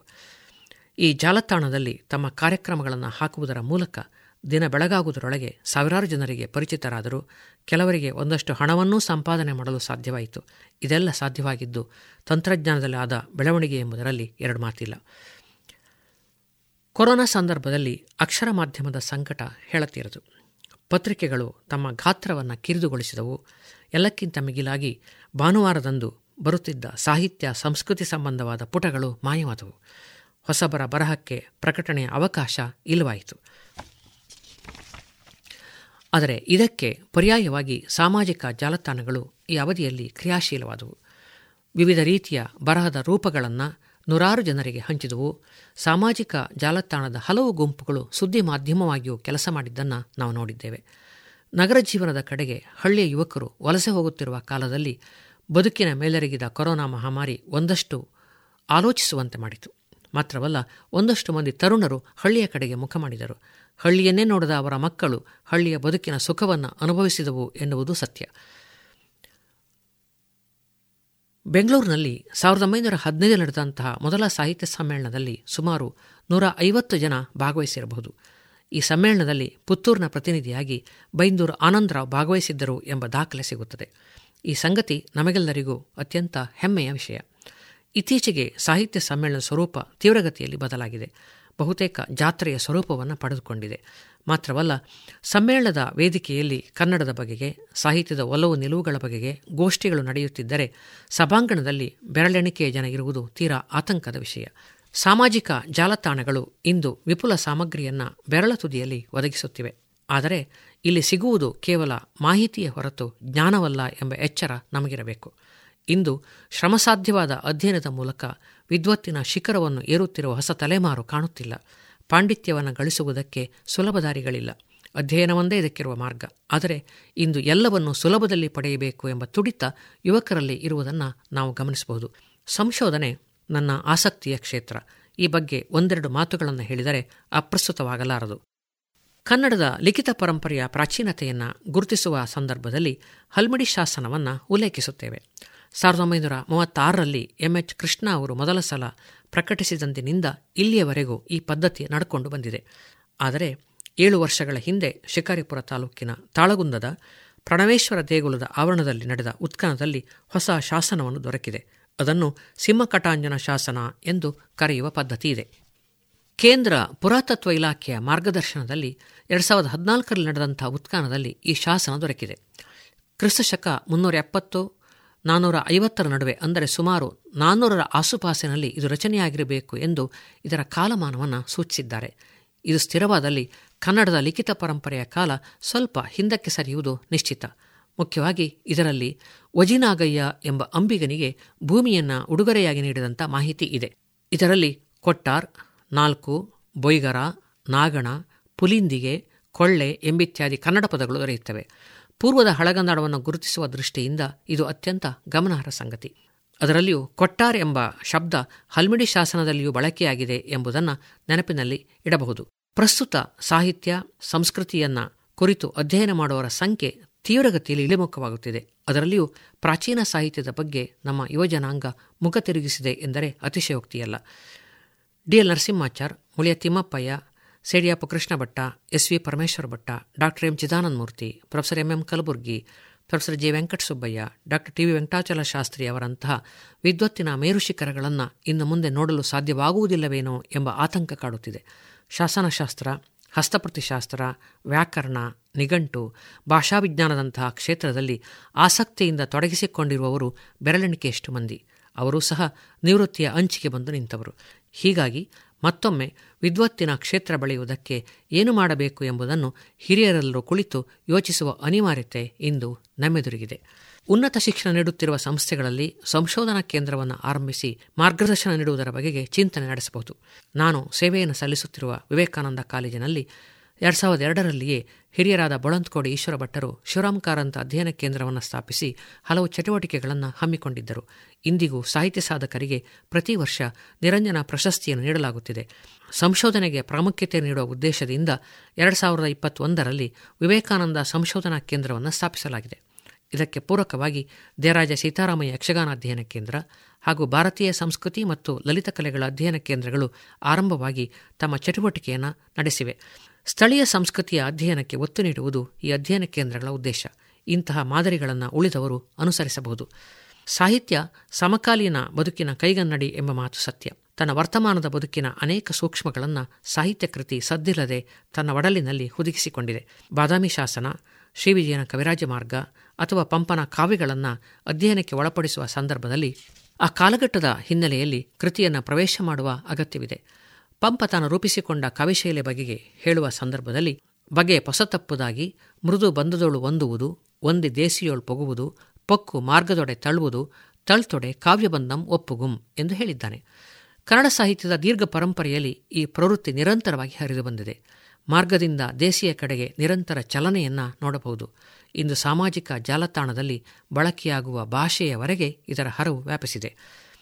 ಕನ್ನಡದ ಪ್ರಾಚೀನ ಕೃತಿಗಳ ಅಧ್ಯಯನಕ್ಕೆ ಪಾಶ್ಚಾತ್ಯರಿಂದ ಎರವಲಾಗಿ ತಂದ ಸಿದ್ಧಾಂತಗಳನ್ನು ಅನ್ವಯಿಸಿ ಬೆಲೆ ಕಟ್ಟುವುದು ಸರಿಯಾದ ಕ್ರಮವಲ್ಲ. ಅದೇ ರೀತಿ ಒಂದು ಕೃತಿಯ ಸಂಗ್ರಹವನ್ನು ಓದಿ ನಿರ್ದಿಷ್ಟ ಕೃತಿಯನ್ನು ಸಂಪೂರ್ಣ ಓದಿಕೊಂಡಿದ್ದೇನೆ ಎಂಬ ತಿಳುವಳಿಕೆಯಲ್ಲಿ ಮಾತನಾಡುವುದು ತಪ್ಪಾಗುತ್ತದೆ. ಸಂಗ್ರಹದಲ್ಲಿ ಕಥೆಯ ಹೂರಣ ಗೊತ್ತಾಗುತ್ತದೆಯೇ ಹೊರತು ಕವಿಯ ನಿರೂಪಣೆಯಲ್ಲಿನ ಸೂಕ್ಷ್ಮಗಳು ದೊರಕುವುದಿಲ್ಲ. ಓದುಗರಲ್ಲಿ ಆಸಕ್ತಿಯನ್ನು ಮೂಡಿಸುವುದಕ್ಕೆ ಸಂಗ್ರಹಗಳು ಉತ್ತಮ ವೇದಿಕೆಯಾಗಬಲ್ಲವು.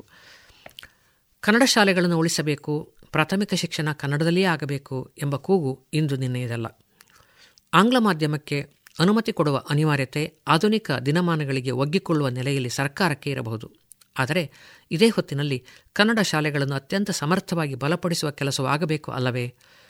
ಒಂದೆಡೆ ಕನ್ನಡವನ್ನು ಉಳಿಸುವುದರ ಬಗೆಗೆ ಹೇಳಿಕೆಗಳು ಬರುತ್ತವೆ.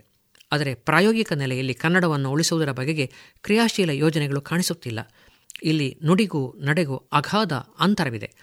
ಕನ್ನಡ ನಾಡಿನಲ್ಲಿ ಕಾರ್ಯನಿರ್ವಹಿಸುತ್ತಿರುವ ಎಲ್ಲ ಕನ್ನಡ ಶಾಲೆಗಳಿಗೂ ಯಾವುದೇ ತಾರತಮ್ಯ ಮಾಡದೆ ಸರ್ಕಾರ ಅನುದಾನ ನೀಡುವುದರ ಮೂಲಕ ಕನ್ನಡದ ಕಾಯಕಕ್ಕೆ ಬೆಂಬಲವನ್ನು ನೀಡಬೇಕು. ಮುಖ್ಯವಾಗಿ ಖಾಸಗಿ ನೆಲೆಯಲ್ಲಿ ಅತ್ಯಂತ ಉತ್ತಮವಾಗಿ ನಡೆಯುತ್ತಿರುವ ಕನ್ನಡ ಶಾಲೆಗಳಿಗೆ ಬೆಂಬಲವನ್ನು ನೀಡಬೇಕು. ಆಗ ಕೆಲವರಾದರೂ ಕನ್ನಡ ಶಾಲೆಗಳನ್ನು ಆರಂಭಿಸಲು ಮುಂದೆ ಬರಬಹುದು. ಸ್ಥಳೀಯವಾಗಿ ವಿವೇಕಾನಂದ ವಿದ್ಯಾವರ್ಧಕ ಸಂಘದ ಆಶ್ರಯ ನಡೆಯುತ್ತಿರುವಂಥ ಕನ್ನಡ ಮಾಧ್ಯಮ ಶಾಲೆಗಳು ಹಾಗೂ ಮೂಡುಬಿದಿರೆಯ ಆಳ್ವಾ ಶಿಕ್ಷಣ ಸಂಸ್ಥೆ ನಡೆಸುತ್ತಿರುವಂಥ ಕನ್ನಡ ಶಾಲೆಗಳು ಒಂದು ಮಾದರಿಯಾಗಿ ನಿಲ್ಲುತ್ತವೆ. ಕನ್ನಡ ಬೆಳೆಯಬೇಕಾದರೆ ಭಾಷಾ ಸೌಧದ ಎಲ್ಲ ಕಿಟಕಿಗಳನ್ನು ತೆರೆದಿಡಬೇಕು ಎಂಬ ನಂಬಿಕೆ ನನ್ನದು. ಒಂದು ಭಾಷೆಯಾಗಿ ಇಂಗ್ಲಿಷನ್ನು ಮಕ್ಕಳು ಕಲಿತರೆ ತೊಡಕಿಲ್ಲ. ಪುತ್ತೂರಿನಂತಹ ಬಹುಭಾಷಿಕ ಪ್ರದೇಶದಲ್ಲಿ ಸಹಜವಾಗಿ ಒಂದಕ್ಕಿಂತ ಹೆಚ್ಚು ಭಾಷೆಯನ್ನು ಮಕ್ಕಳು ಕಲಿಯುತ್ತಾರೆ. ಮಕ್ಕಳಲ್ಲಿ ಭಾಷಾಜ್ಞಾನ ಹೆಚ್ಚಿದಷ್ಟು ಅನುಕೂಲ ಆಗುತ್ತದೆ. ಇಂದು ಆಂಗ್ಲ ಮಾಧ್ಯಮ ಶಾಲೆಗಳಲ್ಲಿ ಕನ್ನಡದ ಪರಿಸರವನ್ನು ನಿರ್ಮಿಸಬೇಕು. ಇದಕ್ಕೆ ಅಂಬಿಕಾ ವಿದ್ಯಾಲಯದ ಆವರಣದಲ್ಲಿ ನಡೆಯುತ್ತಿರುವಂಥ ಈ ಸಮ್ಮೇಳನವೊಂದು ಮಾದರಿ ಎನ್ನಬಹುದು. ಇಂಗ್ಲಿಷ್ ಮಾಧ್ಯಮ ಶಾಲೆಗಳಲ್ಲಿ ಕನ್ನಡವನ್ನು ಚೆನ್ನಾಗಿ ಕಲಿಸುವ ಉತ್ತಮ ಕನ್ನಡ ಶಿಕ್ಷಕರನ್ನು ನೇಮಿಸಬೇಕು. ತನ್ಮೂಲಕ ಮಕ್ಕಳಲ್ಲಿ ಕನ್ನಡದ ರುಚಿ ಅಭಿರುಚಿಗಳನ್ನು ಬೆಳೆಸಲು ಯತ್ನಿಸಬೇಕು. ಅದೇ ರೀತಿ ಕನ್ನಡ ಮಾಧ್ಯಮ ಶಾಲೆಗಳಲ್ಲಿ ಉತ್ತಮ ಇಂಗ್ಲಿಷ್ ಶಿಕ್ಷಕರನ್ನು ನೇಮಿಸಿ ಭಾಷೆಯನ್ನು ಸರಿಯಾಗಿ ಕಲಿಸಬೇಕು. ಮುಖ್ಯವಾಗಿ ಮನೆಯ ಒಳಗಿನ ಪರಿಸರ ಕನ್ನಡಮಯವಾದರೆ ಶಾಲೆಯಲ್ಲಿ ಮಗು ಯಾವ ಮಾಧ್ಯಮದಲ್ಲಿ ಕಲಿತರೂ ಯಾವುದೇ ಪರಿಣಾಮವಾಗುವುದಿಲ್ಲ ಎಂಬ ತಿಳುವಳಿಕೆ ನನ್ನದು.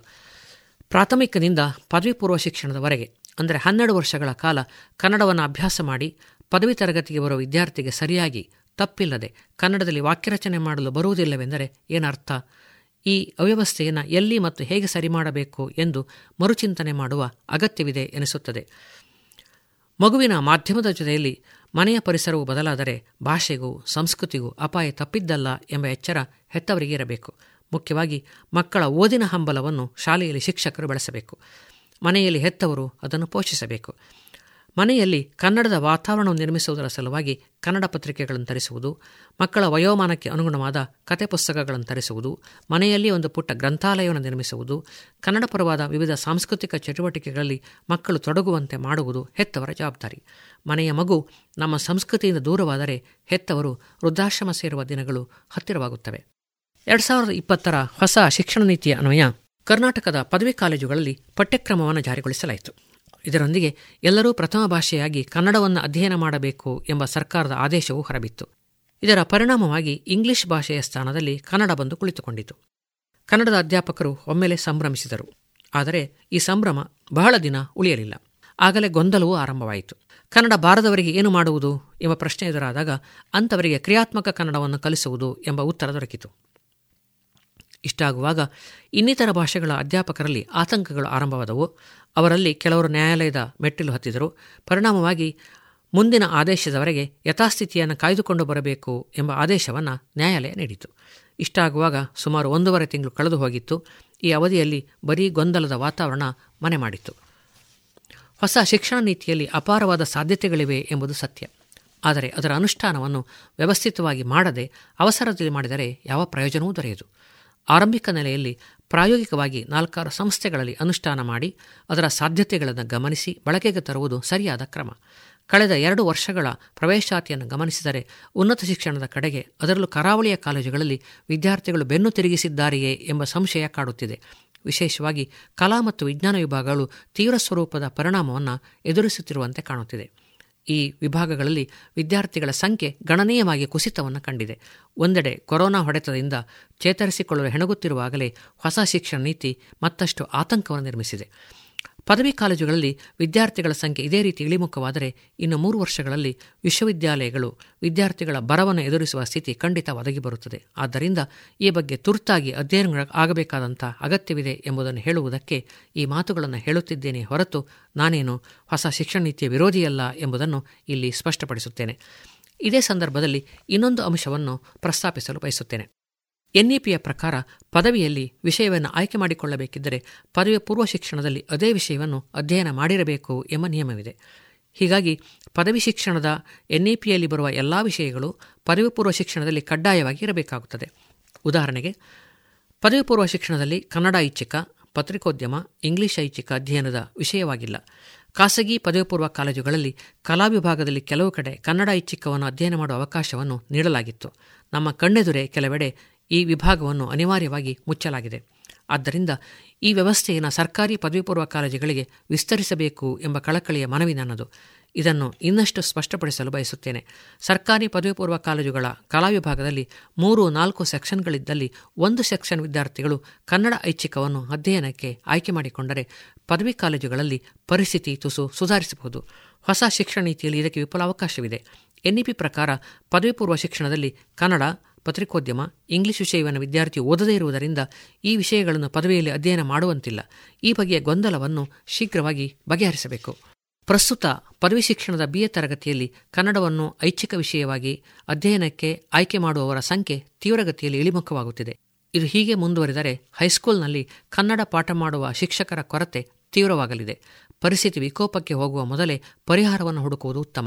ಇದಕ್ಕೆ ಇನ್ನೊಂದು ಸಾಧ್ಯತೆಯನ್ನು ಗುರುತಿಸಲು ಸಾಧ್ಯ. ಹೊರನಾಡಿನಲ್ಲಿ ಕನ್ನಡ ಎಂಎ ಮಾಡುವ ವಿದ್ಯಾರ್ಥಿಗಳಿಗೆ ವರ್ಷಕ್ಕೆ ಇಪ್ಪತ್ತೈದು ಸಾವಿರ ಸಹಾಯಧನ ನೀಡುವ ಪದ್ಧತಿ ಇದೆ.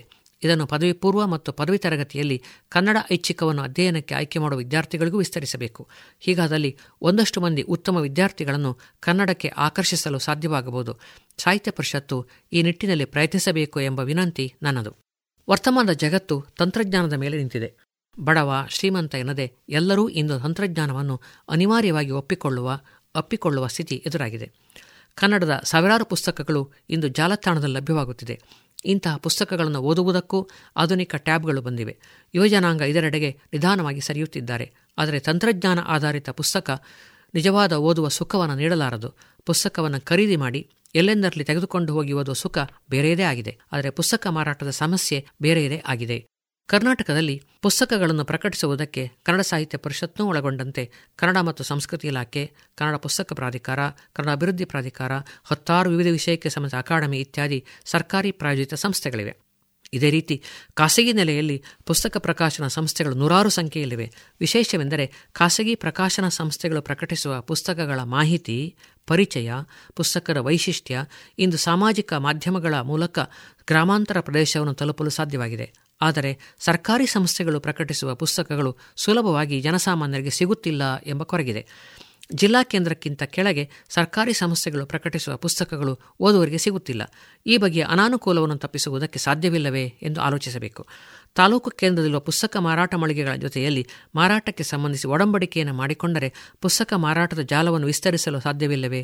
ಅದೇ ರೀತಿ ವರ್ಷಕ್ಕೊಮ್ಮೆ ತಾಲೂಕು ಕೇಂದ್ರಗಳಲ್ಲಿ ಸಾಹಿತ್ಯ ಪರಿಷತ್ತಿನ ಸಹಯೋಗದಲ್ಲಿ ಪುಸ್ತಕ ಹಬ್ಬವನ್ನು ಸರ್ಕಾರಿ ಪ್ರಾಯೋಜಿತ ಸಂಸ್ಥೆಗಳು ಏರ್ಪಡಿಸಿದರೆ ಪುಸ್ತಕಗಳು ಆಸಕ್ತ ಓದುಗರನ್ನು ತಲುಪಲು ಸಾಧ್ಯ ಎಂಬ ನಂಬಿಕೆ ನನ್ನದು. ಪುತ್ತೂರಿನಲ್ಲಿ ಕೆಲವು ಪುಸ್ತಕ ಹಬ್ಬವನ್ನು ಏರ್ಪಡಿಸಿದ ಅನುಭವದ ಹಿನ್ನೆಲೆಯಲ್ಲಿ ಈ ಮಾತನ್ನು ಹೇಳುತ್ತಿರುವೆ. ಪುಸ್ತಕ ಪ್ರೇಮಿಗಳು ಈ ಅಂಶವನ್ನು ಗಮನಿಸಬೇಕು. ಇದೇ ಹೊತ್ತಿಗೆ ಸ್ಥಳೀಯ ಕಾಲೇಜುಗಳಿಗೆ ಈ ಸೌಲಭ್ಯವನ್ನು ವಿಸ್ತರಿಸಿದರೆ ವಿದ್ಯಾರ್ಥಿಗಳನ್ನು ತಲುಪಲು ಸಾಧ್ಯವಾಗುತ್ತದೆ. ಎಸ್ ವಿ ಪರಮೇಶ್ವರ ಭಟ್ಟರ ಮನೆ ಮನೆಗೆ ಸರಸ್ವತಿ ಯೋಜನೆಯ ಮಾದರಿಯಲ್ಲಿ ಪುತ್ತೂರು ಕರ್ನಾಟಕ ಸಂಘದ ಕೃತಿಗಳನ್ನು ಬೊಳಂದ್ಕೋರಿ ಈಶ್ವರ ಭಟ್ಟರ ನೇತೃತ್ವದಲ್ಲಿ ಮನೆಗಳಿಗೆ, ಕಾಲೇಜುಗಳಿಗೆ ತೆಗೆದುಕೊಂಡು ಹೋದಾಗ ಖರೀದಿ ಮಾಡಿದ್ದನ್ನು ಸ್ವತಃ ನೋಡಿದ್ದೇನೆ. ಬಹುತೇಕ ವ್ಯವಸ್ಥೆ ಗತಕಾಲದ ನೆನಪು ಮಾತ್ರ. ಗ್ರಾಮಗಳಲ್ಲಿರುವ ಯುವಕ ಮತ್ತು ಯುವತಿ ಸಂಘಗಳನ್ನು ಪುಸ್ತಕ ಮಾರಾಟದ ವ್ಯಾಪ್ತಿಗೆ ತರುವ ಪ್ರಯತ್ನ ನಡೆಯಬೇಕು. ಜಾತ್ರೆ, ಧಾರ್ಮಿಕ ಕಾರ್ಯಕ್ರಮದಂಥ ಸಾವಿರಾರು ಜನ ಸೇರುವ ಕಡೆಗಳಲ್ಲಿ ಪುಸ್ತಕ ಮಾರಾಟಕ್ಕೆ ಉಚಿತ ಸ್ಥಳಾವಕಾಶವನ್ನು ಒದಗಿಸಿಕೊಡುವಂಥ ವ್ಯವಸ್ಥೆ ಜಾರಿಯಾಗಬೇಕು. ಈ ನಿಟ್ಟಿನಲ್ಲಿ ಪ್ರಯತ್ನ ಮಾಡಿದರೆ ಪುಸ್ತಕ ಮಾರಾಟವನ್ನು ಇನ್ನಷ್ಟು ವಿಸ್ತರಿಸುವುದಕ್ಕೆ ಅವಕಾಶವಿದೆ. ವಿದ್ಯಾರ್ಥಿಗಳಿಗೆ ಶಾಲಾ ಕಾಲೇಜುಗಳ ವಾರ್ಷಿಕೋತ್ಸವದಲ್ಲಿ ಪುಸ್ತಕಗಳನ್ನು ಬಹುಮಾನವಾಗಿ ಕೊಡುವುದರ ಮೂಲಕ ಓದುವ ಹವ್ಯಾಸವನ್ನು ಬೆಳೆಸಬೇಕು ಎಂಬ ಹಿರಿಯರ ಮಾತಿಗೆ ನನ್ನ ಸಹಮತವಿದೆ. ವಿಚಾರಗೋಷ್ಠಿ, ಉಪನ್ಯಾಸ ಕಾರ್ಯಕ್ರಮಗಳಲ್ಲಿ ಸ್ಮರಣಿಕೆಯ ರೂಪದಲ್ಲಿ ಪುಸ್ತಕವನ್ನೇ ಕೊಡುವ ಪದ್ಧತಿ ನಿಧಾನವಾಗಿ ಅನುಷ್ಠಾನಕ್ಕೆ ಬರುತ್ತಿದೆ. ಶಿಕ್ಷಣ ಇಲಾಖೆ ಈ ಬಗ್ಗೆ ಸುತ್ತೋಲೆಯನ್ನು ಹೊರಡಿಸುವುದರ ಮೂಲಕ ಪುಸ್ತಕೋದ್ಯಮಕ್ಕೆ ಬೆಂಬಲವನ್ನು ನೀಡಬೇಕು. ಹುಟ್ಟುಹಬ್ಬ, ವಿವಾಹ ಮುಂತಾದ ಸಂದರ್ಭಗಳಲ್ಲಿ ನೂರಾರು ರೂಪಾಯಿ ವೆಚ್ಚ ಮಾಡಿ ವಸ್ತು ಇಲ್ಲವೇ ಹೂಗುಚ್ಛವನ್ನು ಕೊಡುವುದರ ಬದಲು ಒಂದು ಒಳ್ಳೆಯ ಕೃತಿಯನ್ನು ಕೊಡುವ ಪದ್ಧತಿ ರೂಢಿಯಾಗಬೇಕು. ಹೀಗೆ ದೊರಕುವ ಪುಸ್ತಕದ ಮೂಲಕ ಪ್ರತಿಯೊಂದು ಮನೆಯು ಗ್ರಂಥಾಲಯವಾಗಿ ಮಾರ್ಪಡುತ್ತದೆ. ಶಿಕ್ಷಣ ಕ್ಷೇತ್ರದಲ್ಲಿ ಕೆಲಸ ಮಾಡುವ ಪ್ರತಿಯೊಬ್ಬರೂ ಕನ್ನಡ ಭಾಷೆ ಸಾಹಿತ್ಯದ ಬಗ್ಗೆ ಒಲವನ್ನು ಹೊಂದಿರಬೇಕು. ಸಾಹಿತ್ಯದ ವಿದ್ಯಾರ್ಥಿಯಾದ ಶಿಕ್ಷಕ ಪರಿಣಾಮಕಾರಿಯಾಗಿ ಕೆಲಸ ಮಾಡಬಲ್ಲ. ಪ್ರತಿಯೊಂದು ಪ್ರಾಥಮಿಕ ಶಾಲೆಯ ಗ್ರಂಥಭಂಡಾರದಲ್ಲಿರುವ ಪುಸ್ತಕಗಳು ಮಕ್ಕಳಿಗೆ ಎಟುಕುವಂತಿರಬೇಕು. ಎಳವೆಯಲ್ಲಿಯೇ ಕತೆ, ಕವನ, ನಾಟಕ, ಭಾಷಾಂತರ, ವ್ಯಕ್ತಿಚಿತ್ರ, ವಿಮರ್ಶೆ, ಪತ್ರಲೇಖನ, ವರ್ಣನೆ, ಪ್ರವಾಸ ಕಥನ ಇತ್ಯಾದಿಗಳನ್ನೆಲ್ಲ ಶಿಕ್ಷಕರು ಮಕ್ಕಳಿಂದ ಬರೆಯಿಸಬೇಕು.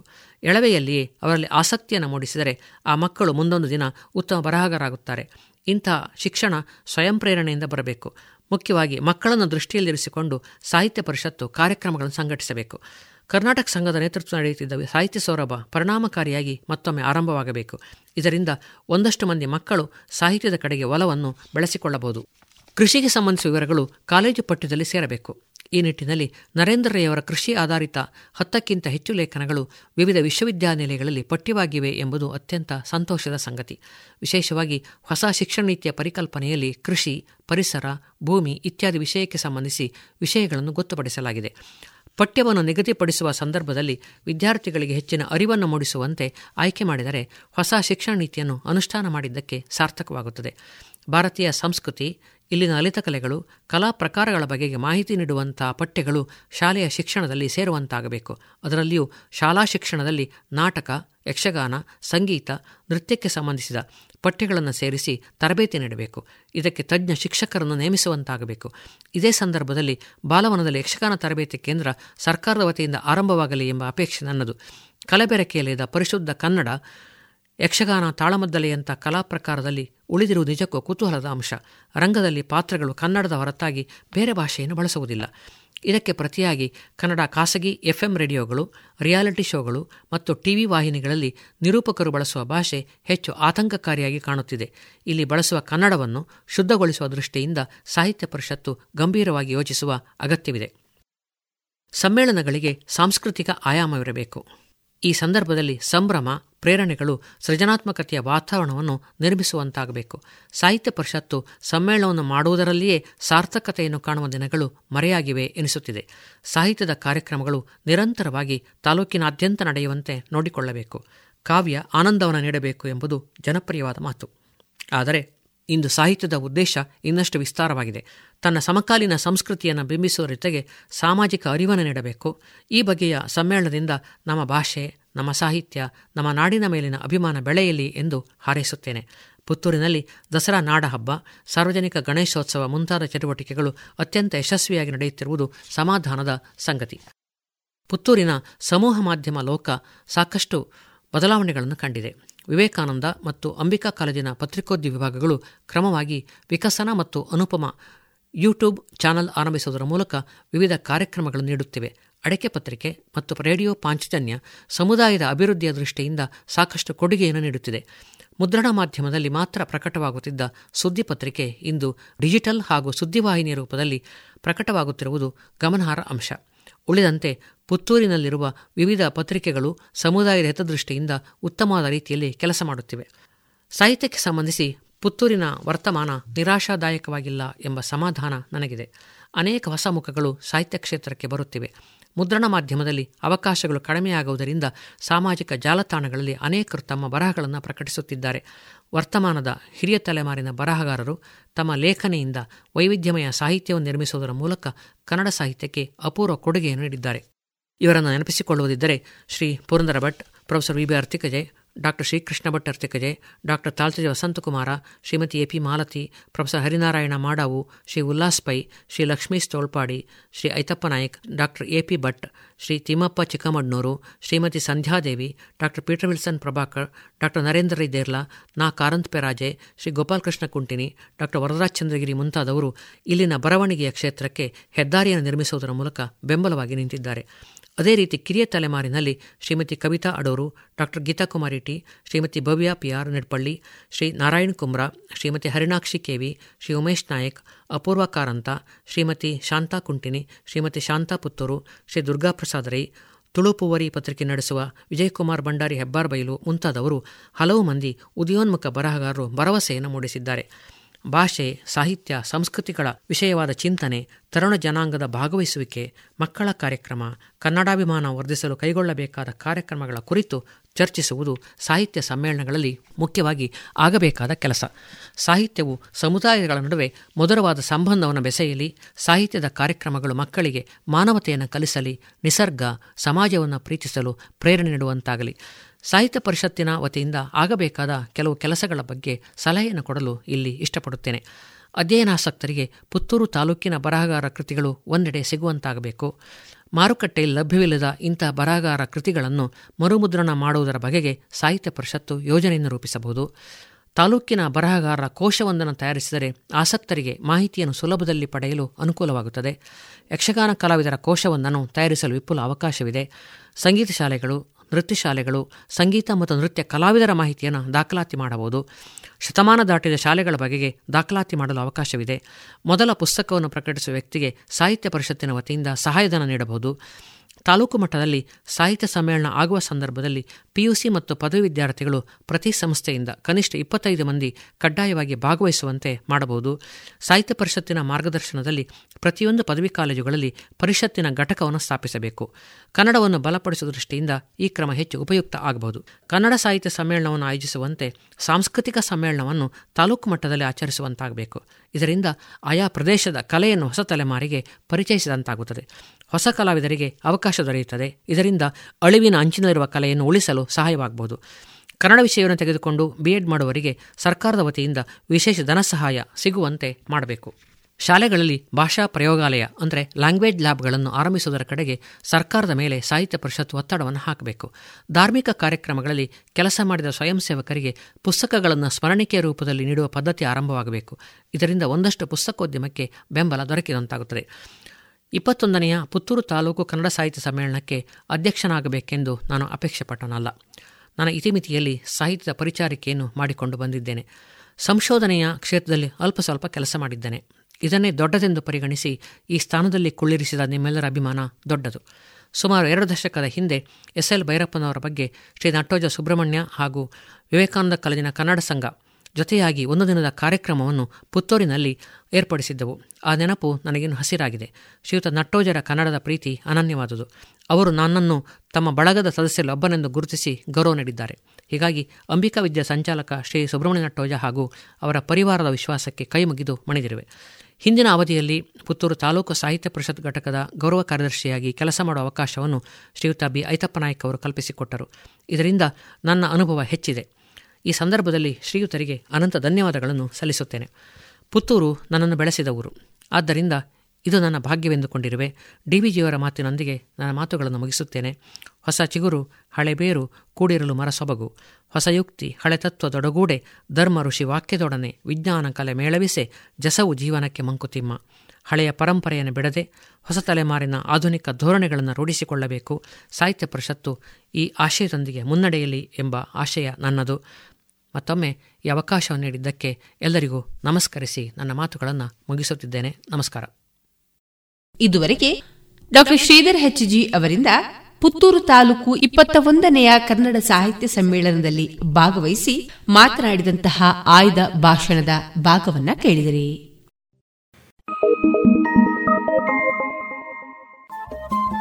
ರೇಡಿಯೋ ಪಾಂಚಜನ್ಯ ತೊಂಬತ್ತು ಬಿಂದು ಎಂಟು ಎಫ್ಎಂ ಸಮುದಾಯ ಬಾನುಲಿ ಕೇಂದ್ರ ಪುತ್ತೂರು. ಇದು ಜೀವ ಜೀವದ ಸ್ವರ ಸಂಚಾರ.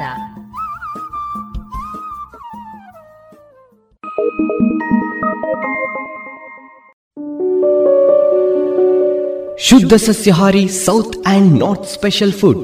ಉತ್ತಮ ಸೇವೆಗೆ ಮೊದಲ ಆದ್ಯತೆ. ಗ್ರಾಹಕರ ಸಂತೃಪ್ತಿಗೆ ಆರೋಗ್ಯಕರ ಆಹಾರ ನೀಡಲು ಸದಾ ಸಿದ್ಧ ಸಂತೃಪ್ತಿ ರೆಸ್ಟೋರೆಂಟ್. ಸುವ್ಯವಸ್ಥಿತ ಎಸಿ ರೂಮ್ ಒಳಗೊಂಡ ಸಂತೃಪ್ತಿಗೆ ಕುಟುಂಬ ಮಿತ್ರರೊಡನೆ ಎಂದೇ ಭೇಟಿ ಕೊಡಿ. Santrupti restaurant, Sachin complex, Darbe, Puttur. ಇನ್ನು ಮುಂದೆ ಮಧುರ ಗಾನ ಪ್ರಸಾರಗೊಳ್ಳಲಿದೆ. ಕಲ್ಲಾದರೆ ನಾನು ಬೇಲೂರಿನ ಗುಡಿಯಲಿರುವೆ, ಮಣ್ಣಾದರೆ ನಾನು ಕೋಲಾರದ ಮಣ್ಣಲ್ಲಿ ಬೆರೆವೆ, ಮರವಾದರೆ ನಾನು ಚಾಮುಂಡಿಗೆ ನೆರಳಾಗಿರುವೆ, ಮಗುವಾದರೆ ನಾನು ಕಾವೇರಿಯ ಮಡಿಲಲ್ಲಿ ನಗುವೆ.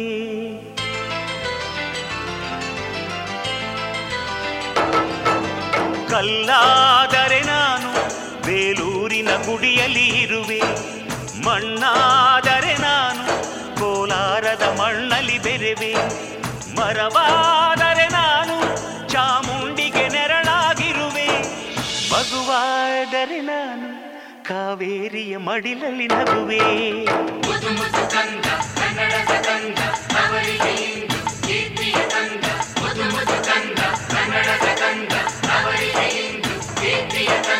ಕಲ್ಲಾದರೆ ನಾನು ಬೇಲೂರಿನ ಗುಡಿಯಲ್ಲಿ ಇರುವೆ, ಮಣ್ಣಾದರೆ ನಾನು ಕೋಲಾರದ ಮಣ್ಣಲ್ಲಿ ಬೆರೆವೆ.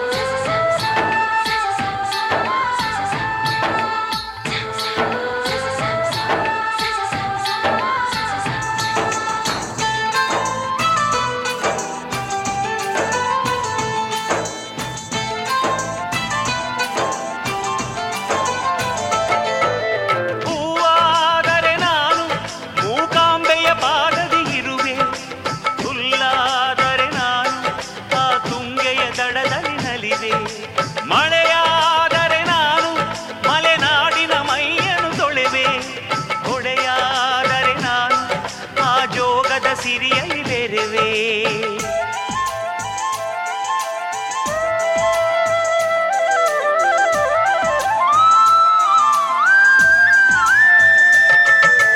ಪದವಾದರೆ ನಾನು ಪಂಪನ ಪುಟದಲ್ಲಿ ಮೆರವೆ, ದನಿಯಾದರೆ ನಾನು ಕೋಗಿಲೆ ದನಿಯಾಗಿರುವೆ, ನುಡಿಯಾದರೆ ನಾನು ಸಿರಿಗನ್ನಡ ನುಡಿಯಾಗಿರುವೆ, ನುಡಿಯಾದರೆ ನಾನು ಸಿರಿಗನ್ನಡ ನುಡಿಯಾಗಿರುವೆ.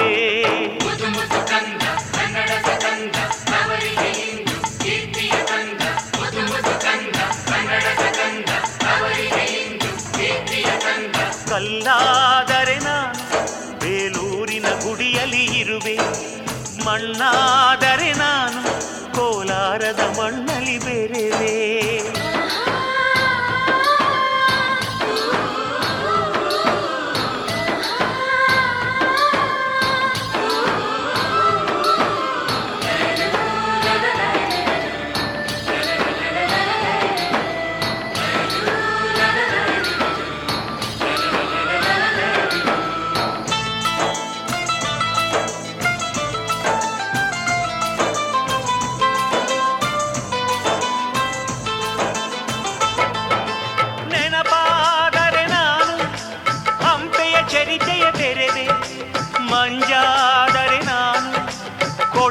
ಶಿರದಲ್ಲಿ ಮೆರೆದೆ ಬೆಳಕಾದರೆ ನಾನು ಕರುನಾಡಿಗೆ ಕಿರಣವ ಸುರಿದೆ, ಸ್ವರವಾದರೆ ನಾನು ದಾಸರ ಕಂಠದಿ ನಲಿದೆ, ಖಡ್ಗವಾದರೆ ನಾನು ಚೆನ್ನವ್ವನ ಕರದಲ್ಲಿ ಮೆರೆವೆ, ಬಲವಾದರೆ ನಾನು ಓಬವ್ವನ ಮೊನಕೆಯ ಮೆರೆವೆ.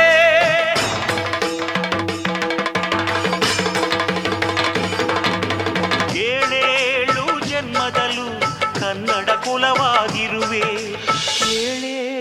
ಜನ್ಮದಲ್ಲೂ ಕನ್ನಡ ಕುಲವಾಗಿರುವೆ.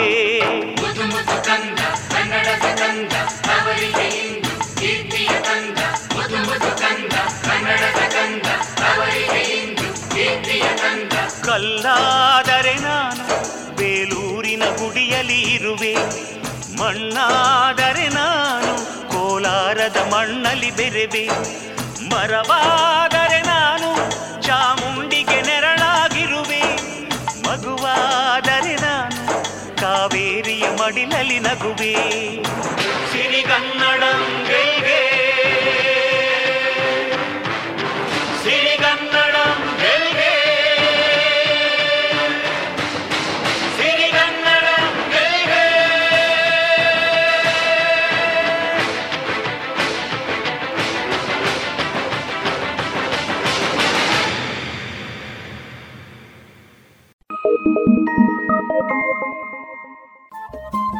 ರೇಡಿಯೋ ಪಾಂಚಜನ್ಯ ತೊಂಬತ್ತು ಬಿಂದು ಎಂಟು ಎಫ್ಎಂ ಸಮುದಾಯ ಬಾನುಲಿ ಕೇಂದ್ರ ಪುತ್ತೂರು. ಇದು ಜೀವ ಜೀವದ ಸ್ವರ ಸಂಚಾರ.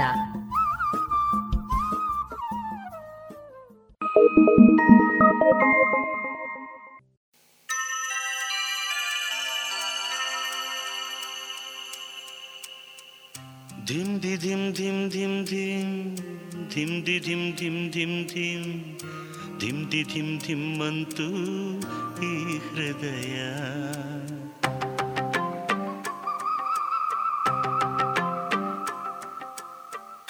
ಧಿಮ್ ಧಿ ಧಿಮ್ ಧಿಮ್ ಧಿಮ್ ಧಿಮ್ ಧಿಮ್ ಧಿ ಧಿಮ್ ಧಿಮ್ ಧಿಮ್ ಧಿಮ್ ಧಿಮ್ ಧಿ ಧಿಮ್ ಧಿಮ್ಮಂತೂ ಈ ಸಮಯ.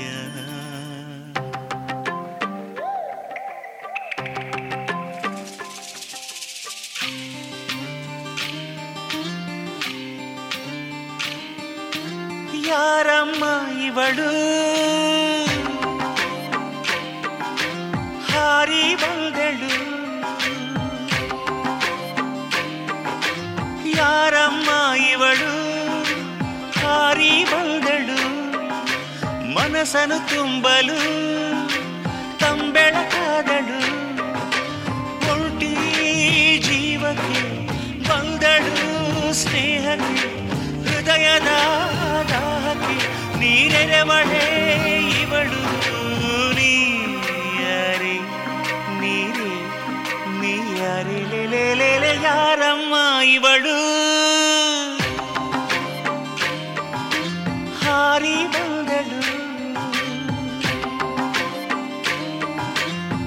ಹಸನು ತುಂಬಲು ತಂಬೆಳಗಾದಳು.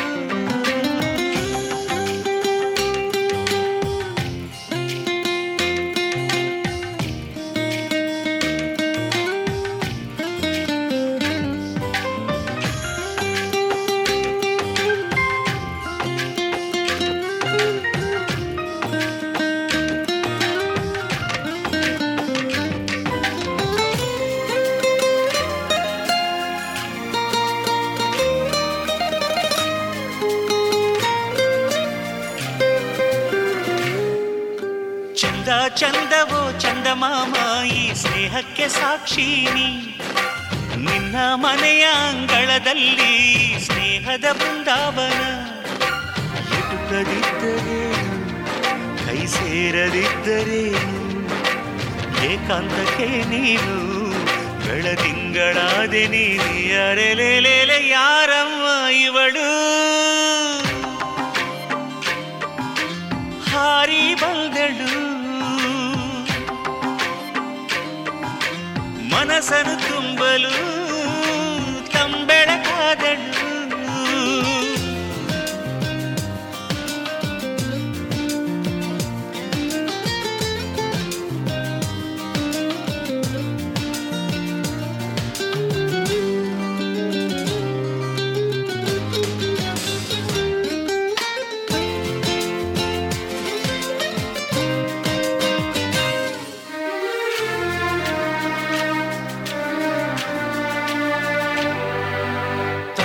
ಲಾಲಿಗೆ ಸ್ಫೂರ್ತಿ ನೀ ಹರಾರಿರರು, ಮಗುವ ಮೊದಲ ಗೊಂಬೆಯು ನೀ ಹರಾರಿರರು.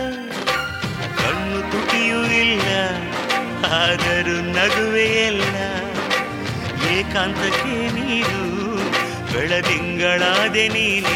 ಅರೆಲೆಲೆಲೆ ಯಾರಮ್ಮ ಇವಳು ಹಾರಿ ಬಂದಳು.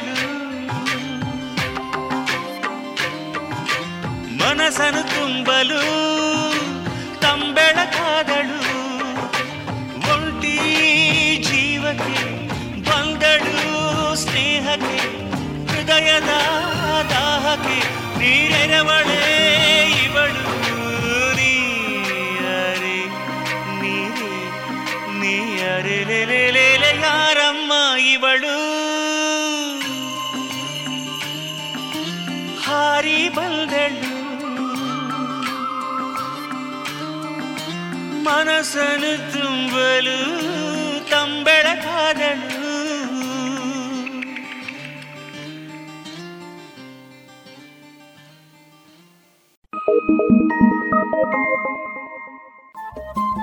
ರೇಡಿಯೋ ಪಾಂಚಜನ್ಯ ತೊಂಬತ್ತು ಬಿಂದು ಎಂಟು ಎಫ್ಎಂ ಸಮುದಾಯ ಬಾನುಲಿ ಕೇಂದ್ರ ಪುತ್ತೂರು. ಇದು ಜೀವ ಜೀವದ ಸ್ವರ ಸಂಚಾರ.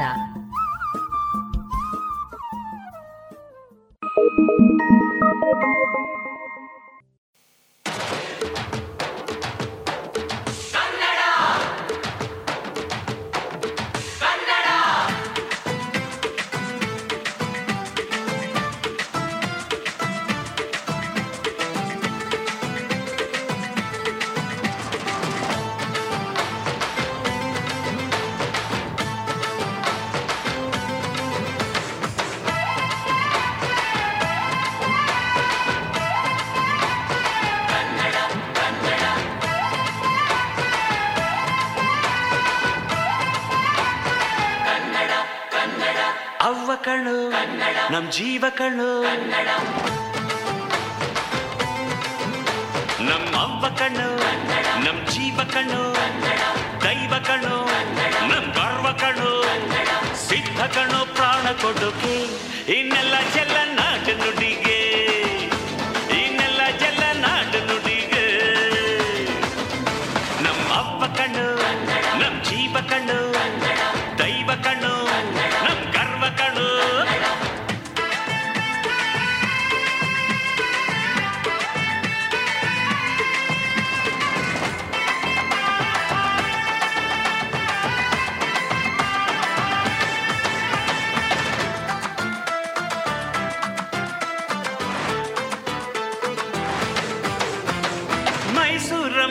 ಇಂಪಲ್ಲಿಗೆ ಕಂಪಲ್ಲಿ ಕನ್ನಡ, ಕೊಡಗಿನ ಕಾಡಿನ ಇಂಪಲ್ಲಿ ಕನ್ನಡ. ಜೇನು ಜಿನುಗೋ ಭಾಷೆನು, ಪ್ರೀತಿ ಸುರಿಸೋ ಚಿಲುಮೆನು, ಮಲ್ನಾಡ ಅಕ್ಕರೆ ನಗುವಲ್ಲಿ ಕನ್ನಡ, ಮಂಡ್ಯದ ಸಕ್ಕರೆ ಸವಿಯಲ್ಲಿ ಕನ್ನಡ. ನಮ್ಮ ನುಡಿಯೇ ಚಂದನ, ನಮ್ಮ ಪದವೇ ಅಂದನು. ಅವ್ವ ಕಣ್ಣು ಕನ್ನಡ, ಜೀವ ಕಣ್ಣು ಕನ್ನಡ, ದೈವ ಕಣ್ಣು ನಮ್ ಗರ್ವ ಕಣ್ಣು, ಸಿದ್ಧ ಕಣ್ಣು ಪ್ರಾಣ ಕೊಡುಗೆ. ಈನೆಲ್ಲ ಜಲ ನಾಡು ನುಡಿಗೆ, ಈನೆಲ್ಲ ಜಲ ನಾಡು ನುಡಿಗೆ.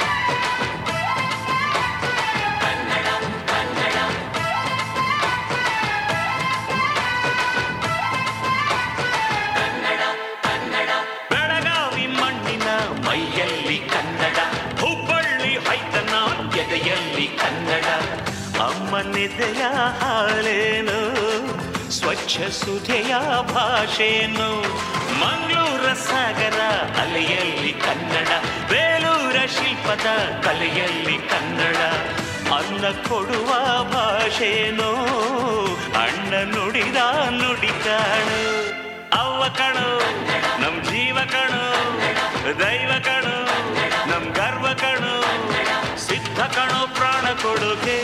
ಇದೆಲ್ಲ ಜಲ ನಾಡು ನುಡಿಗೆ, ಇನ್ನೆಲ್ಲ ಜಲ ನಾಡು ನುಡಿಗೆ. ಅವ್ವ ಕಣ್ಣು ನಮ್ ಜೀವ ಕಣ್ಣು, ದೈವ ಕಣ್ಣು ನಮ್ ಗರ್ವ ಕಣ್ಣು.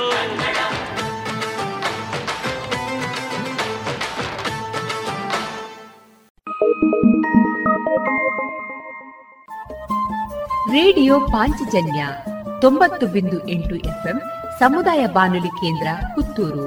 ಇದು ಜೀವ ಜೀವದ ಸ್ವರ ಸಂಚಾರ.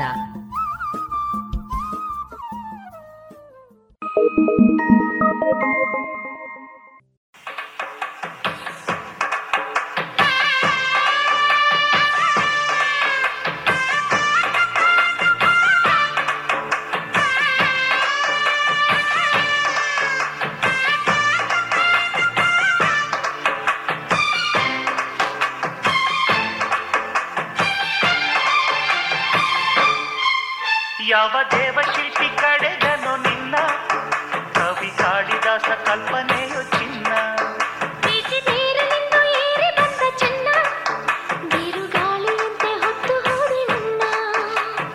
ಊರ್ವಶಿಯ ತಂಗಿಯೋ ಮಾತನಾಡು ಗಿಳೆಯೋ, ನಿನ್ನಲೇ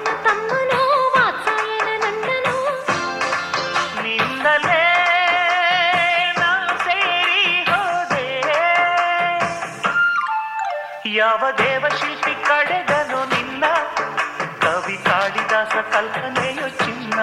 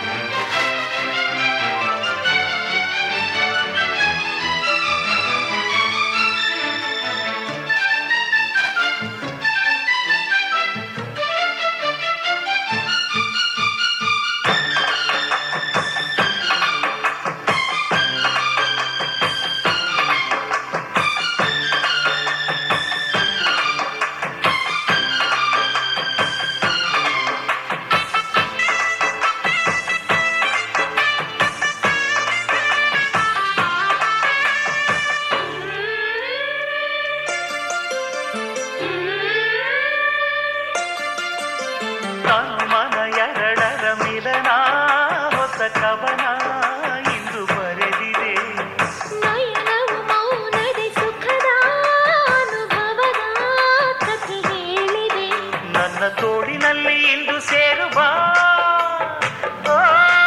ಪ್ರಿಯತಮೇ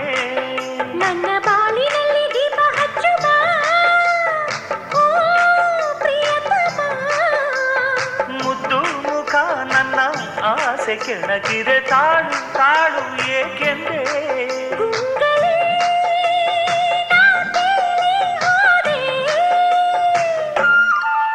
ಯಾವ ದೇವಶಿಲ್ಪಿ ಕಡೆಗನು ನಿನ್ನ ಕವಿ ಕಾಳಿದಾಸ ಕಲ್ಪನೆಯು ಚಿನ್ನ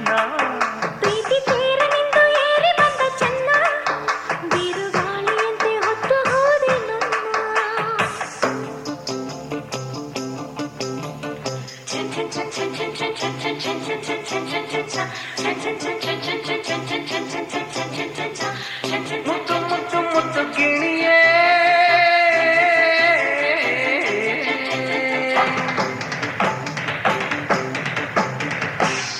ಕಣ್ಣಿನಲ್ಲೇ ಕೊಂದೆ ಇನಿಯೇ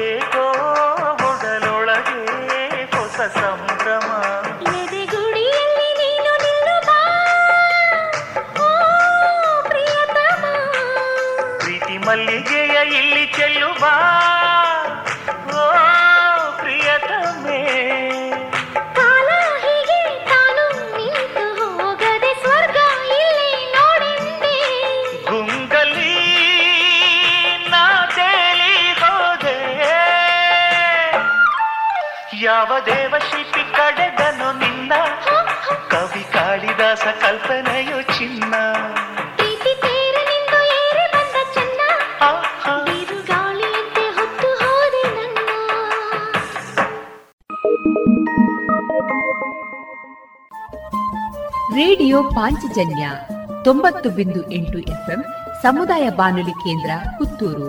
ಇದು ಜೀವ ಜೀವದ ಸ್ವರ ಸಂಚಾರ.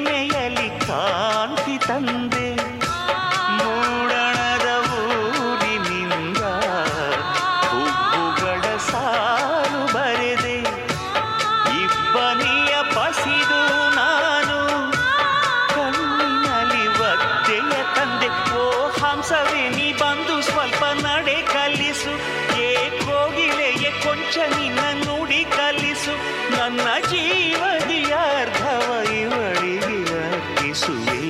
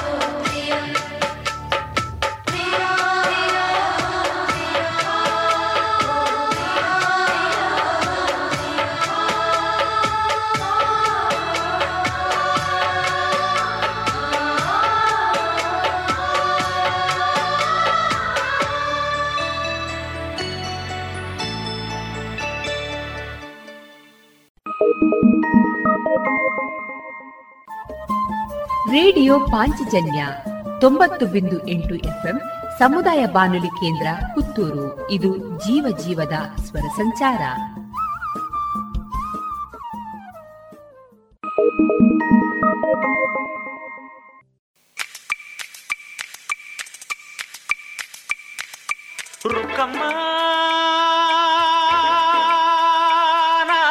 ನೂರು ಊರು ನೋಡಿ ಬಂದೆ ರುಕ್ಕಮ್ಮ, ನೂರರಲ್ಲೂ ನಮ್ಮ ಊರೇ ಊರಮ್ಮ.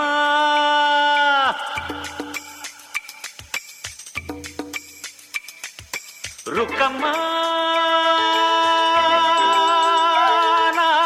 ನೂರು ಮಾತು ಕೇಳಿ ಬಂದೆ ರುಕ್ಕಮ್ಮ, ನೂರರಲ್ಲೂ ನಮ್ಮ ಮಾತೆ ಮಾತಮ್ಮ.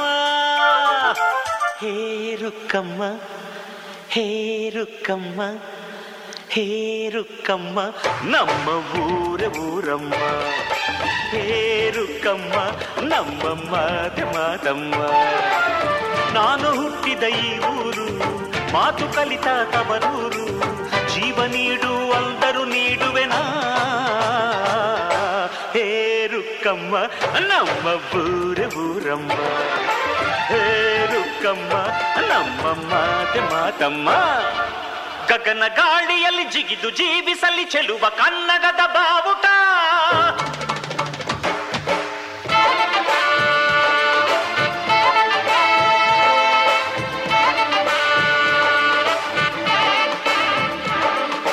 ತಿರುಗು ಭೂಮಿಯಲ್ಲಿ ಮಿನುಗಿ ತೋರಿಸಲಿ ಚೆಲುವ ಕನ್ನಡದ ಭೂಪಟ.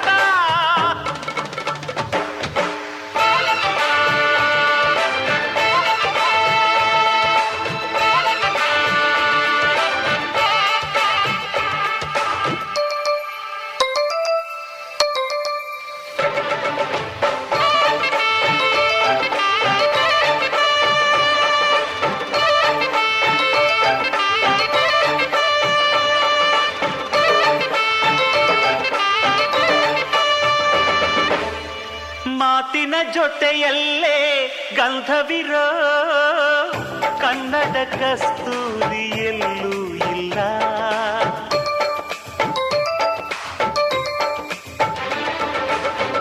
ಊರಿನ ಹೆಸರಲ್ಲೇ ಕರುಣೆ ಇರೋ ಕರುಣೆಯ ಕರುನಾಡು ಎಲ್ಲೂ ಇಲ್ಲ.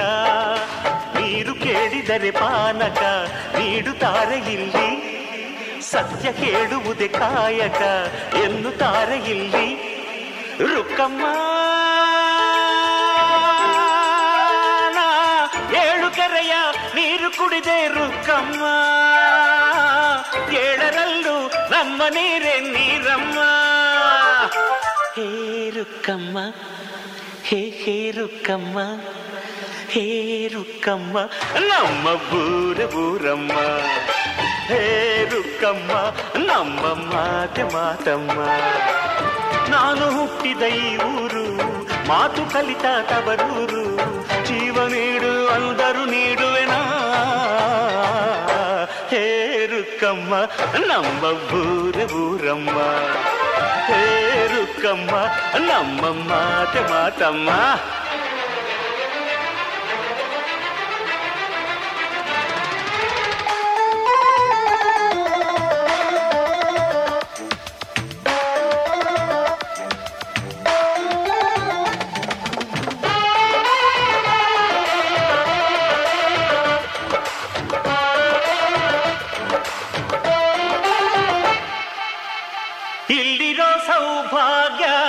ಎಲ್ಲೂ ಇಲ್ಲ ಈಶ್ವರಿ ತಾಯಿ ಇರೋ ಊರೇ ಇರು.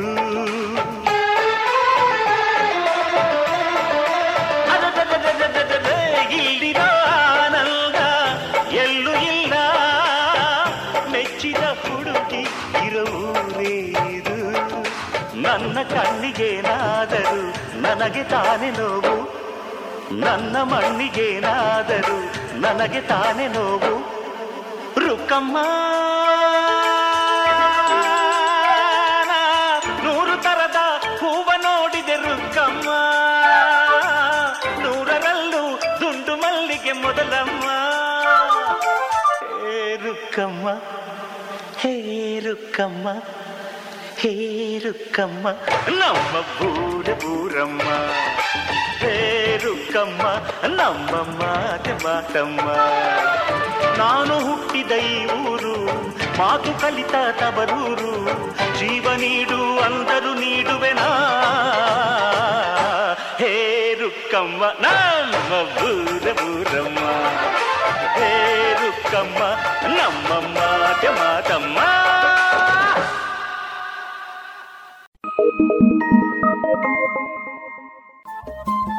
ರೇಡಿಯೋ ಪಾಂಚಜನ್ಯ ತೊಂಬತ್ತು ಬಿಂದು ಎಂಟು ಎಫ್ಎಂ ಸಮುದಾಯ ಬಾನುಲಿ ಕೇಂದ್ರ ಪುತ್ತೂರು.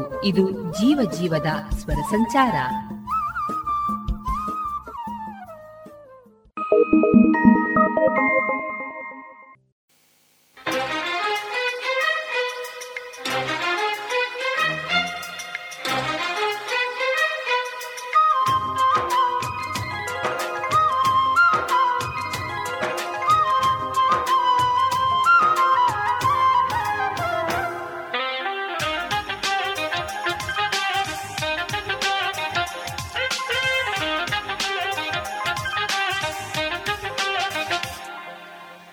ಚೆಲುವಮ್ಮ ಚಂದದಮ್ಮ ನಿನ್ನ ಹೆಸರೇ ಅಂದವ, ಮನಸಮ್ಮ ಮಾಸದಮ್ಮ ನಿನ್ನ ಹೆಸರೇ ಪ್ರೇಮವ.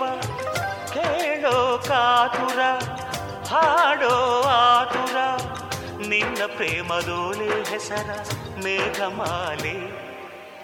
ಚೆಲುವಮ್ಮ ಚಂದದಮ್ಮ ನಿನ್ನ ಹೆಸರೇ ಅಂದವ, ಮನಸಮ್ಮ ಮಾಸದಮ್ಮ ನಿನ್ನ ಹೆಸರೇ ಪ್ರೇಮವ.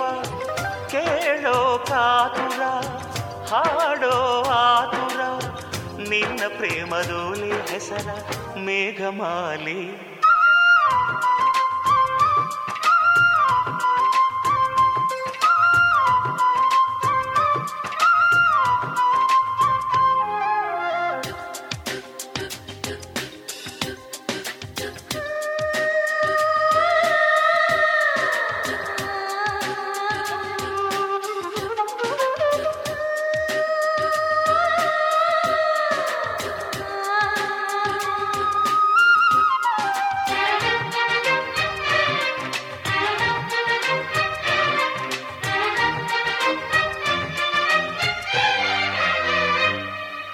ಸೊಗಸು ಅನ್ನೋದೆ ಅಂದದ ಪ್ರಣಯ ಸಿಂಧೂರವೋ, ಹೇಳಮ್ಮ ಸಿರಿ ಸಿಂಗಾರಿ ನೀ ಸಿಂಧೂರವೋ, ಹೃದಯ ಅನ್ನೋದೆ ಪ್ರೀತಿಯ ಹೂವ ಶ್ರೀಗಂಧವೋ, ಹೇಳಮ್ಮ ಒಲವಮ್ಮ ನೀ ಶ್ರೀಗಂಧವೋ, ಯಾವ ರೂಪ ನಿನ್ನದು ಹೇಳು ನೀಗ, ನಿನ್ನ ತವರು ಎಲ್ಲಿದೆ ಹೇಳೆ ನೀ ಬೇಗ, ಹಸಿವು ನಿದುರೆ ದೂರ ಮಾಡೋ ಸವತಿಯಾರೇ ನೀ ಯಾರೇ,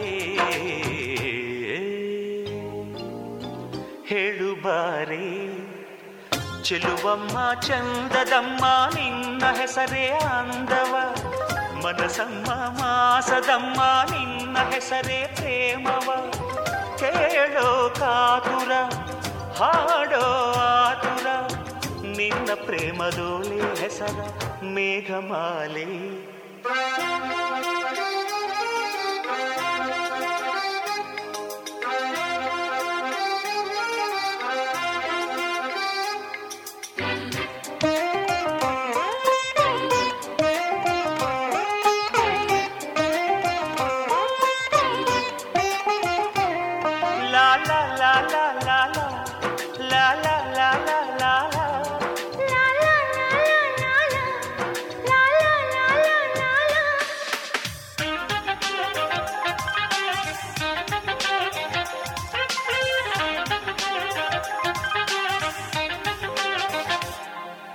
ವಿರಹ ನೋದೆ ನಿನ್ನಯ ಮಧುರ ಸಂಗೀತವೋ, ಹೇಳಮ್ಮ ಚೆಲು ಚೆಲುವಮ್ಮ ನೀ ಸಂಗೀತವೋ, ಹರೆಯ ನೋದೆ ಪ್ರೇಮದ ಧರೆಗೆ ಹೂ ಚೈತ್ರವೋ, ಹೇಳಮ್ಮ ಓ ಮನಸಮ್ಮ ನೀವು ಚೈತ್ರವೋ, ಹಾಡಿದಾಸ ಹಾಡಿದ ಪ್ರೀತಿ ನೀನೇನ, ಕುಂಚದಿಂದ ಮಿಂಚಿದ ಅಂದ ನೀನೇನ, ಚಂದಗಾತಿ ಪ್ರೇಮದೊಡತಿ ಹೇಳೆ ಯಾರೇ ಯಾರೇ, ಬಾರೆ ನೀರೇ ಚೆಲುವಮ್ಮ ಚಂದದಮ್ಮ ನಿನ್ನ ಹೆಸರೇ ಆದವ, ಮನಸಮ್ಮ ಮಾಸದಮ್ಮ ನಿನ್ನ ಹೆಸರೇ ಪ್ರೇಮವ, ಕೇಳೋ ಕಾದುರ ಹಾಡೋ ಆದುರ ನಿನ್ನ ಪ್ರೇಮದೋಲೆ ಹೆಸರ ಮೇಘಮಾಲೆ. ಇದುವರೆಗೆ ಮಧುರ ಗಾನ ಪ್ರಸಾರವಾಯಿತು.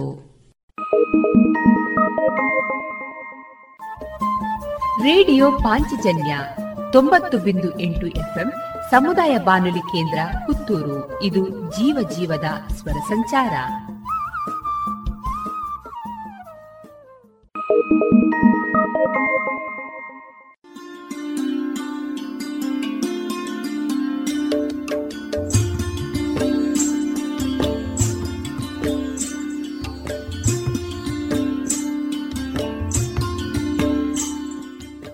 ರೇಡಿಯೋ ಪಾಂಚಜನ್ಯ ಸಮುದಾಯ ಬಾನುಲಿ ಕೇಂದ್ರದಿಂದ ನಿಮ್ಮ ಕಾರ್ಯಕ್ರಮಗಳು ಪ್ರಸಾರವಾಗಬೇಕೇ?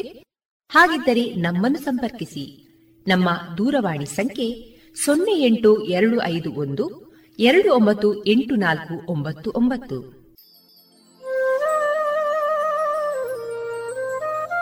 ಗಮನಿಸಿ ಕೇಳುಗರೆ, ನಮ್ಮ ಕಾರ್ಯಕ್ರಮಗಳನ್ನು ವೆಬ್ಸೈಟ್ ಮೂಲಕ ಕೂಡ ಆಲಿಸಬಹುದು. ನಮ್ಮ ವೆಬ್ಸೈಟ್ ವಿಳಾಸ W W W dot radio Panchajanya dot com. ಇಲ್ಲಿ ಆರ್ಕೈವ್ಸ್ನ ಭಾಗಕ್ಕೆ ಹೋಗಿ ಕ್ಲಿಕ್ ಮಾಡಿದರೆ ಹಳೆ ಕಾರ್ಯಕ್ರಮಗಳನ್ನು ಕೂಡ ಆಲಿಸಬಹುದು.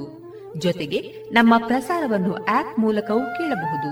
ಪ್ಲೇಸ್ಟೋರ್ನಲ್ಲಿ ಪಾಂಚಜನ್ಯ ಸರ್ಚ್ ಮಾಡಿ ಡೌನ್ಲೋಡ್ ಮಾಡಿಕೊಂಡು ತಮ್ಮ ಮೊಬೈಲ್ಗಳಿಗೆ ಇನ್ಸ್ಟಾಲ್ ಮಾಡಿದರೆ ರೇಡಿಯೋ ಪ್ರಸಾರದ ಕಾರ್ಯಕ್ರಮವನ್ನು ನೀವು ಆಲಿಸಬಹುದು. ನಮ್ಮ ಪ್ರಸಾರದ ಬಗೆಗೆ ನಿಮ್ಮ ಅಭಿಪ್ರಾಯಗಳನ್ನು ಹಂಚಿಕೊಳ್ಳಲು ನಮ್ಮ ವಿಳಾಸ ರೇಡಿಯೋ ಪಾಂಚಜನ್ಯ ತೊಂಬತ್ತು ಬಿಂದು ಎಂಟು ಎಫ್ಎಂ ಸಮುದಾಯ ಬಾನುಲಿ ಕೇಂದ್ರ, ನೆಹರು ನಗರ, ಪುತ್ತೂರು.